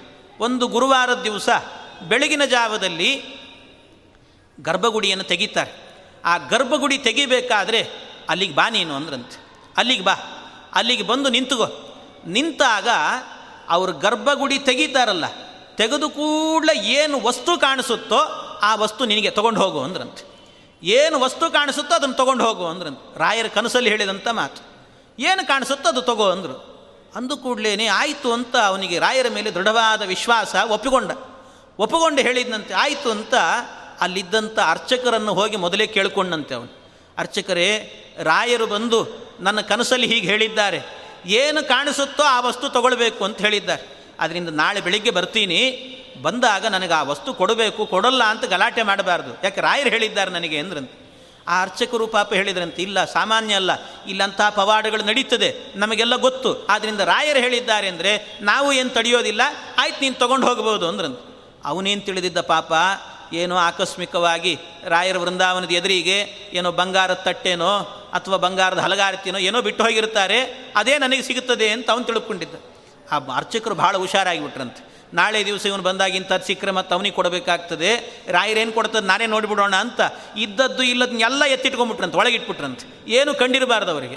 ಎಲ್ಲ ಒಳಗಿಟ್ಬಿಟ್ರು. ಎಲ್ಲ ಒಳಗಿಟ್ಟರು ಅವನು ಮರುದಿವಸ ಆಯಿತು. ಮರುದಿವಸ ಆಗುವಾಗ ಇಡೀ ಊರಿಗೆ ಪ್ರಚಾರ ಆಗಿತ್ತಂತೆ. ಊರಿಗೆ ಪ್ರಚಾರ ಆಗಿ, ಊರಿನವರೆಲ್ಲ ಬಂದು ನಿಂತಿದ್ರು. ಊರೆಲ್ಲ ಬಂದು ನಿಂತಾಗ ಆ ಪ್ರಸಂಗದಲ್ಲಿ ಆಯಿತು ಅಂತ ಗರ್ಭಗುಡಿ ಬಾಗಿಲು ತೆಗಿಬೇಕು. ಗರ್ಭಗುಡಿ ಬಾಗಿಲು ತೆಗಿತಾ ಇದ್ದಾರಂತೆ. ಬಾಗಿಲು ತೆಗೆದ್ರು, ತೆಗೆದು ಕೂಡಲೇ ಉದ್ದಂದು ಒಂದು ದೊಡ್ಡ ಹಾವು ಬಂತಂತೆ. ದೊಡ್ಡ ಹಾವು ಅಲ್ಲಿಂದ ಒಳಗಿಂದ ವೃಂದಾವನದ ಸಂದ ಜಾಗದಿಂದ ಆ ಕಡೆಯಿಂದ ಬರ್ತಾ ಇದೆ ಅಂತ. ಅದು ಬರ್ತಾ ಇದೆ, ಬರುವಾಗಲೇನೆ ಎಲ್ಲ ಊರಿನವರೇ ಬಂದುಬಿಟ್ಟಿದ್ರು. ಬಂದವರೆಲ್ಲ ಹೇಳಿದ್ರಂತೆ, ಏ, ರಾಯರು ಹೇಳಿದ್ದಾರಲ್ಲ, ನಿನಗೆ ಏನು ಕಾಣ್ತದೋ ತಗೋ ಅಂತ ಹೇಳಿದ್ದಾರಲ್ಲ, ಹಾವು ಬರ್ತಿದೆ, ಹಾವು ತೊಗೊಂಡು ಹೋಗು, ಅಂದ್ರಂತೆ. ಧೈರ್ಯ ಆಗ್ತದ ಹೇಳ್ರಿ. ಎಷ್ಟಾದರೂ ಹಾವು ಹಿಡಿಲಿಕ್ಕೆ ಧೈರ್ಯ ಆಗ್ತದ? ಆಗೋದಿಲ್ಲ. ಅದರಿಂದ ಹಾವು ಹೇಗೆ ಹಿಡ್ಕೊಳ್ಳೋದು? ಹೆದರಿಕೆ ಆಯಿತು ಅವನಿಗೆ, ಗಾಬರಿ ಆಗ್ಲಿಕ್ಕೆ ಶುರುವಾಯಿತು. ಇಲ್ಲ ಇಲ್ಲ ಇಲ್ಲ ಇಲ್ಲ, ಹಾವು ತೊಗೊಳ್ಲಿಕ್ಕಾಗಲ್ಲ ಬೇರೆ ಏನಾದರೂ ತೊಗೊಳ್ಳಿ ತಿನ್ನಬೇಕಾದ್ರೆ ಈ ಅಲ್ಲಿ ಇಲ್ಲಿ ಹುಡುಕ ಏನೂ ಕಾಣ್ತಿಲ್ಲ. ಹಾವೇ ಕಾಣ್ತಿದೆ ಅಷ್ಟೇ. ಹಾವು ಅಲ್ಲಿಂದ ಬಂತಂತೆ. ಬರುವಾಗ ಎಲ್ಲ ಹೇಳಿದರು, ಇಲ್ಲ, ರಾಯರು ಹೇಳಿದ್ದಾರೆ, ರಾಯರ ಮೇಲೆ ವಿಶ್ವಾಸ ಇಡು, ತಗೋ ಅದನ್ನು, ಒಳ್ಳೇದಾಗ್ತದೆ ನಿನಗೆ ಅಂತ ಹೇಳಿದರು. ಏನು ಮಾಡಿದ್ರು? ಕೈ ಹಾಕಲಿಲ್ಲ ಅದಕ್ಕೆ. ಕೊನೆಗೇನಾಯಿತು ಅಲ್ಲೇ ರಾಯರ ಹತ್ತಿರದಲ್ಲೇನೆ ಒಂದು ಸಣ್ಣ ಹೋಲಿತ್ತಂತೆ ಆ ಹೋಲಿನ ಒಳಗೆ ಆ ಹಾವು ಹೋಗಲಿಕ್ಕೆ ಶುರುವಾಯಿತು. ಹೋಗಲಿಕ್ಕೆ ಶುರುವಾದಾಗ ಅರ್ಚಕರು ಹೇಳಿದ್ರಂತೆ, ಇಲ್ಲ, ರಾಯರ ಮೇಲೆ ವಿಶ್ವಾಸ ಇಡು, ಅವ್ರು ಹೇಳಿದ್ದಾರೆ, ತಗೋ ನೀನು. ಹಾವು ಒಳಗೆ ಹೋಗಿಬಿಡ್ತದೆ, ಇಲ್ಲ ಅಂದರೆ ಸಿಗೋದಿಲ್ಲ ಆಮೇಲೆ ಅಂದ್ರಂತೆ. ಸಿಗೋದಿಲ್ಲ, ತಗೋ ತಗೋ ಅಂತ ಹೇಳಿದರೆ ಕೊನೆಗೆ ಸ್ವಲ್ಪ ಧೈರ್ಯ ಮಾಡಿ ಏನು ಮಾಡಿದಂತೆ ಅವನ ಕೈ ಮೈ ಮೇಲಿದ್ದಂಥ ಶಲ್ಯವನ್ನೇ ತಗೊಂಡು ಕೈಗೆ ಸುತ್ತಗೊಂಡ ಕೈಗೆ ಸುತ್ತಗೊಂಡು ಅದನ್ನು ಹೋಗಿ ಹಿಡ್ಕೊಳ್ಳೋಣ ಅಂತ ಹೋದನಂತೆ. ಆಗಲೇ ಒಳಗೆ ಹೋಗಿಬಿಟ್ಟಿತ್ತು. ಹೋಗುವ ಕೊನೆಗೆ ಒಂದಿಷ್ಟೇ ಇಷ್ಟು ಬಾಲ ಇತ್ತಂತೆ. ಆ ಇಷ್ಟೇ ಇಷ್ಟು ಬಾಲವನ್ನಾದರೂ ಅದಾದರೂ ಹಿಡ್ಕೊಳ್ಳೋಣ, ಮುಂದೆ ಹಿಡಿಲಿಕ್ಕೆ ಧೈರ್ಯ ಇಲ್ಲ. ಹಿಂದಾದರೂ ಹಿಡಿಯೋಣ ಅಂತ ಆ ಬಾಲವನ್ನು ಹಿಡ್ಕೊಂಡಂತೆ. ಅಷ್ಟು ಬಾಲ ಹಿಡ್ಕೊಳ್ಳಿಕ್ಕೆ ಪುರುಸೊತ್ತಿಲ್ಲ, ಆ ಹಾವಿನ ಬಾಲ ಕತ್ತರಿಸ್ಕೊಂಡು ಒಳಗೆ ಹೋಗಿಬಿಡ್ತಂತೆ ಹಾವು, ಉಳಿದ ಹಾವು. ಆ ಬಾಲ ಮಾತ್ರ ಹಾವು ಕತ್ತರಿಸ್ಕೊಂಡು ಹಾಗೆ ಕೈಗೆ ಬಂತು. ಆ ಕೈಗೆ ಬಂತು, ಅದನ್ನ ಆಮೇಲೆ ಹೀಗೆ ಬಟ್ಟೆ ಬಿಡಿಸಿ ನೋಡಿದಂತೆ ಕೈ ಬಿಡಿಸಿ ನೋಡಿದ, ಅಷ್ಟು ಬಾಲವು ಕೂಡ ಬಂಗಾರ ಆಗಿ ಹೋಗಿತ್ತಂತೆ. ಅಷ್ಟೂ ಬಾಲ ಬಂಗಾರ ಆಗಿತ್ತು. ಆಗ ಅವನು ಯೋಚನೆ ಮಾಡಿದ್ನಂತೆ ಅಲ್ಲ, ರಾಯರು ನನಗೆ ಹೇಳಿದ್ರು, ಅನುಗ್ರಹ ಮಾಡ್ತೀನಿ ಅಂತ. ನಾನು ರಾಯರ ಬಗ್ಗೆ ವಿಶ್ವಾಸವನ್ನು ಪೂರ್ಣವಾಗಿ ಇಡಲಿಲ್ಲ. ಅಕಸ್ಮಾತ್ ಏನಾದರೂ, ಪರಿಪೂರ್ಣವಾಗಿ ನಾನೇನಾದರೂ ರಾಯರ ಬಗ್ಗೆ ವಿಶ್ವಾಸ ಇಟ್ಟಿದ್ರೆ ಅಷ್ಟು ದೊಡ್ಡ ಹಾವೇ ಬಂಗಾರ ಆಗ್ತಿತ್ತು. ಈ ಸಣ್ಣ ಬಂಗಾರ ಸಿಕ್ತಲ್ಲ ಅಂತ ಯೋಚನೆ ಮಾಡಿದ್ನಂತೆ. ಆದ್ದರಿಂದಲೇ ಹೇಳೋದು, ವಿಶ್ವಾಸ ಫಲದಾಯಕ ಅಂತ ಹೇಳ್ತಾರೆ. ಹಾಗೆ ಪರಮಾತ್ಮನಲ್ಲಿ ವಿಶ್ವಾಸ ಎನ್ನುವಂಥದ್ದು ಅಚಲವಾಗಿ ಬೇಕು. ಅಂಥ ಅಚಲವಾದಂಥ ವಿಶ್ವಾಸವನ್ನು ಇಟ್ಟವರು ಪಾಂಡವರು, ವಿದುರ ಇವರೆಲ್ಲರೂ ಕೂಡ. ಹಾಗಾಗಿ ಅಂಥವರಿಗೆಲ್ಲ ಅನುಗ್ರಹವನ್ನು ಮಾಡಿದ್ದಾನೆ ಪರಮಾತ್ಮ. ಸಜ್ಜನರು ಪಾಂಡವರಾದ್ರಿಂದ, ಭಗವಂತನ ಬಗ್ಗೆ ವಿಶ್ವಾಸ ಇದ್ದವರಾದ್ರಿಂದ ಯಾರು ನಂಬಲಿ ಬಿಡಲಿ, ನಿಮ್ಮನ್ನು ರಕ್ಷಣೆ ಮಾಡಲಿಕ್ಕೆ ನಾನು ಬರ್ತೇನೆ ಅಂತ ವೇದವ್ಯಾಸ ದೇವರೇನೇ ಬಂದು ಪಾಂಡವರನ್ನು, ಇದೇ ನಿಮ್ಮ ಮನೆ, ನೀವಿಲ್ಲೇ ವಾಸ ಮಾಡಬೇಕು ಅಂತ ಅಲ್ಲಿ ವಾಸ ಮಾಡಲಿಕ್ಕೆ ಅನುಗ್ರಹವನ್ನು ಮಾಡಿದ್ರಂತೆ. ಇಷ್ಟು ಅನುಗ್ರಹವನ್ನು ಮಾಡಿ ಅವರನ್ನು ವ್ಯವಸ್ಥೆ ಮಾಡಿದ್ದಾರೆ. ಇದೆಲ್ಲ ಆದ ನಂತರ ಮುಂದೆ ನಡೆದಂಥ ಪ್ರಸಂಗಗಳೇನು ಅಂದರೆ ಆಮೇಲೆ ಅದೇ ಪರ್ವದಲ್ಲೇ ಬರುವಂತಹದ್ದು. ಇದೆಲ್ಲ ಸಂಗ್ರಹ ಮಾಡಿ ಹೇಳಿದ್ದಾರೆ ಇದರಲ್ಲಿ. ಮುಂದೆ ನಡೆದದ್ದೇನು ಅಂದರೆ ಅಲ್ಲಿಂದ ಅವರನ್ನು ಏನಾದರೂ ಮಾಡಿ ಇಲ್ಲಿಂದ ವಾರಣಾವತಕ್ಕೆ ಕಳಿಸಬೇಕು ಅಂತ ವಿಚಾರ ಮಾಡಿದರು. ದುರ್ಯೋಧನ ಪ್ರತಿನಿತ್ಯ ಯೋಚನೆ ಮಾಡ್ತಿದ್ದಂತೆ. ನಿತ್ಯ ಯೋಚನೆ. ಅದರಲ್ಲಿ ಅನೇಕ ಬಾರಿ ಪಾಂಡವರನ್ನೆಲ್ಲ ಕೊಲ್ಲಬೇಕು ಅಂತ ಯೋಚನೆ ಮಾಡಿದ್ದ. ಪಾಂಡವರನ್ನ ಕೊಲ್ಲಬೇಕು ಅಂತ ಯೋಚನೆ ಮಾಡುವಾಗಲೂ ಕೂಡ ಏನು ವಿಚಾರ ಮಾಡಿದ್ದ ಅಂದರೆ ಎಲ್ಲರನ್ನೂ ಕೊಲ್ ಕೊಲ್ಲೋದು ಮುಖ್ಯ ಅಲ್ಲ ಎಲ್ಲರನ್ನು ನಾವು ಕೆಲಸಗಾರನ ಮಾಡ್ಕೋಬೋದು. ಭೀಮನ್ ಒಬ್ಬನ್ನು ಕೊದ್ರೆ ಕೊಂದರೆ ಸಾಕು ಅಂತಿದ್ರಂತೆ. ಭೀಮ ಒಬ್ಬ ಸಾಯಬೇಕು ಅಂತ, ಅವನೊಬ್ಬ ಭಾಳ ಗಟ್ಟಿಗ, ಅವನನ್ನು ಹ್ಯಾಕೆ ಕೊಲ್ಲೋದು ಅಂತ. ಅದಕ್ಕೆ ಭಾಳ ಮಂದಿ ಹೇಳಿದ್ರಂತೆ, ಅವನ ಜೊತೆಗೆ ಯುದ್ಧ ಮಾಡಿಬಿಡೋಣ, ಸಾಧ್ಯ ಇಲ್ಲ ಅಂದ್ರಂತೆ. ಅವನ ಜೊತೆ ಯುದ್ಧ ಮಾಡಲಿಕ್ಕೆ ಆಗೋದಿಲ್ಲ ಯಾಕೆಂದರೆ ಭೀಮಸೇನ ದೇವರು ಹಾಗೆ ಮಾಡ್ತಿದ್ರಂತೆ. ಅವರ ಬಾಲಲೀಲೆ ವರ್ಣನೆ ಎಲ್ಲ ಬಂದಿದೆ. ಭೀಮಸೇನ ದೇವರದ್ದು ಕೂಡ. ಎಷ್ಟೋ ಜನ ಈ ನದಿಗಳಿಗೆ ಸ್ನಾನಕ್ಕೆ ಹೋಗ್ತಿದ್ರಂತೆ. ಸ್ನಾನಕ್ಕೆ ಹೋದಾಗ ಈ ಕೌರವರೆಲ್ಲರೂ ಕೂಡ ಬರ್ತಿದ್ರೆ ಸ್ನಾನ ಮಾಡಲಿಕ್ಕೆ ಈಜಾಡಲಿಕ್ಕೆ ಅಂತ ಬರ್ತಾ ಇದ್ದರೆ ತನ್ನ ಎರಡು ಬಾಹುವಿನಲ್ಲಿ ನೂರು ಜನ ಕೌರವರನ್ನು ಕೂಡ ಒಟ್ಟಿಗೆ ಹಿಡಿದು ಮುಳುಗಿಸಿ ಹಾಕಿಬಿಡ್ತಿದ್ದಂತೆ ವಿಲಿ ವಿಲಿ ವಿಲಿ ಒದ್ದಾಡಿರಬೇಕು ಅವರು. ಕೊನೆಗೆ ಇನ್ನೇನು ಪ್ರಾಣ ಹೋಗ್ತದೆ ಅನ್ನುವಾಗ ನಾನೇ ನಿಮ್ಮ ಪ್ರಾಣ ಅಂತ ಉಳಿಸ್ತಿದ್ದಂತೆ ಮತ್ತೆ. ಹಾಗೆ ಆ ರೀತಿ ಅವರನ್ನು ಮೇಲೆ ಎತ್ತಿ ಹಾಕೋದು. ಈ ರೀತಿ ಎಲ್ಲ ಮಾಡ್ತಿದ್ದ. ಭಾಳ ಕೊಡುತ್ತಿದ್ದ ಅದಕ್ಕೋಸ್ಕರವಾಗಿ ಏನಾದರೂ ಮಾಡಿ ಭೀಮನ್ನು ಕೊಲ್ಲಬೇಕು ಅಂತ ವಿಚಾರ ಮಾಡ್ತಿದ್ರು. ಭೀಮನ್ನು ಕೊಲ್ಲಬೇಕು. ಹ್ಯಾಕೆ ಕೊಲ್ಲೋದು ಅಂತ ಭಾಳ ಉಪಾಯ ಮಾಡಿದರು. ಏನು ಉಪಾಯ ಮಾಡಿದರೂ ಕೂಡ ಸಿಗಲಿಲ್ಲ. ಕೊನೆಗೆ ಏನು ಮಾಡಿದ್ರಂತ ವಿಚಾರ, ಇಲ್ಲ ಭೀಮನಿಗೆ ನಾವು ಡೈರೆಕ್ಟಾಗಿ ಕೊಲ್ಲಿಕ್ಕಾಗಲ್ಲ.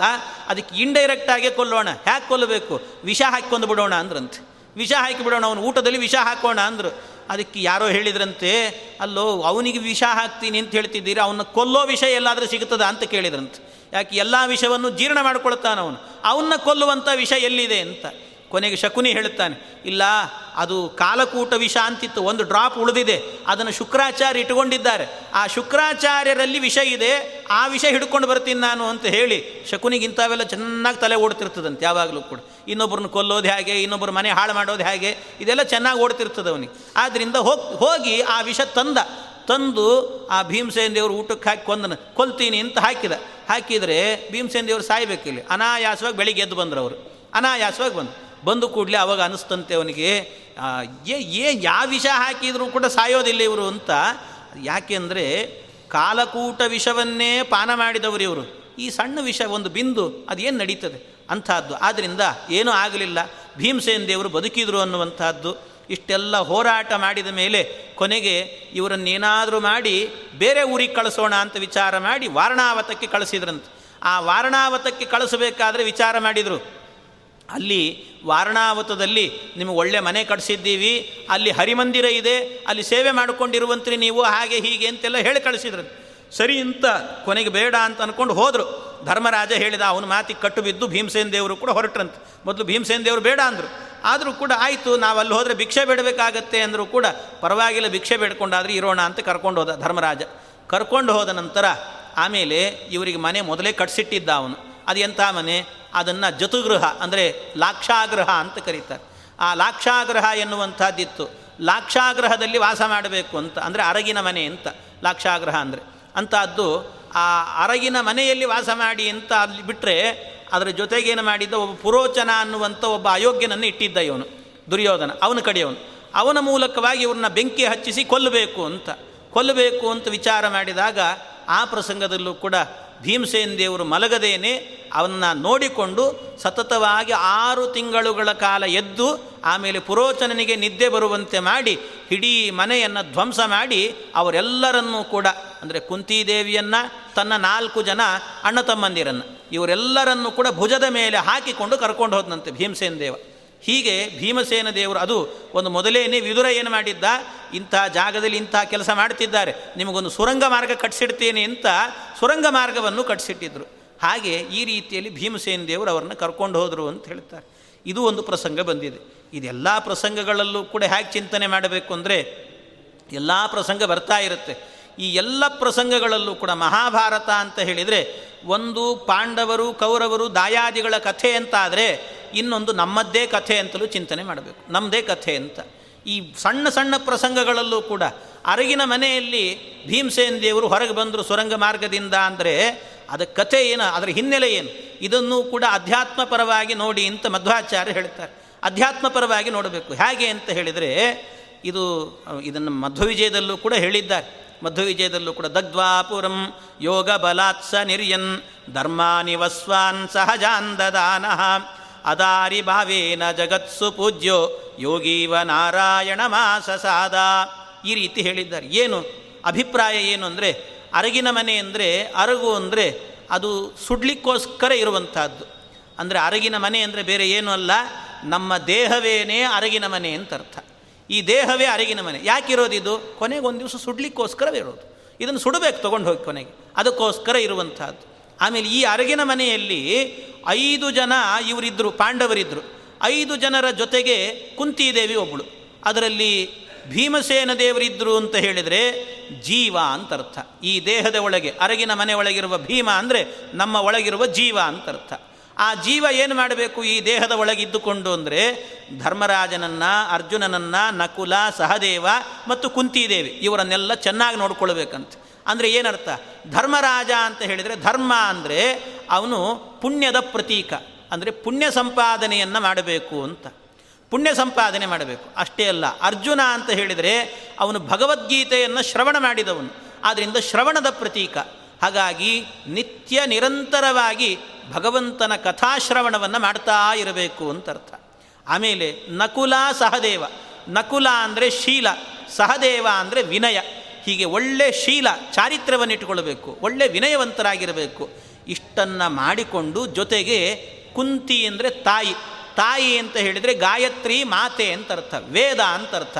ವೇದವನ್ನು ಸರಿಯಾಗಿ ಅಧ್ಯಯನ ಮಾಡಬೇಕು. ಇಷ್ಟನ್ನು ಮಾಡಿಕೊಂಡು ಆ ಭೀಮಸೇನ ದೇವರು ಆ ಇಡೀ ಮನೆಗೆ ಬೆಂಕಿ ಕೊಟ್ಟು ಅವರು ಹೊರಗೆ ಹೋದರು. ಎಲ್ಲಿಂದ?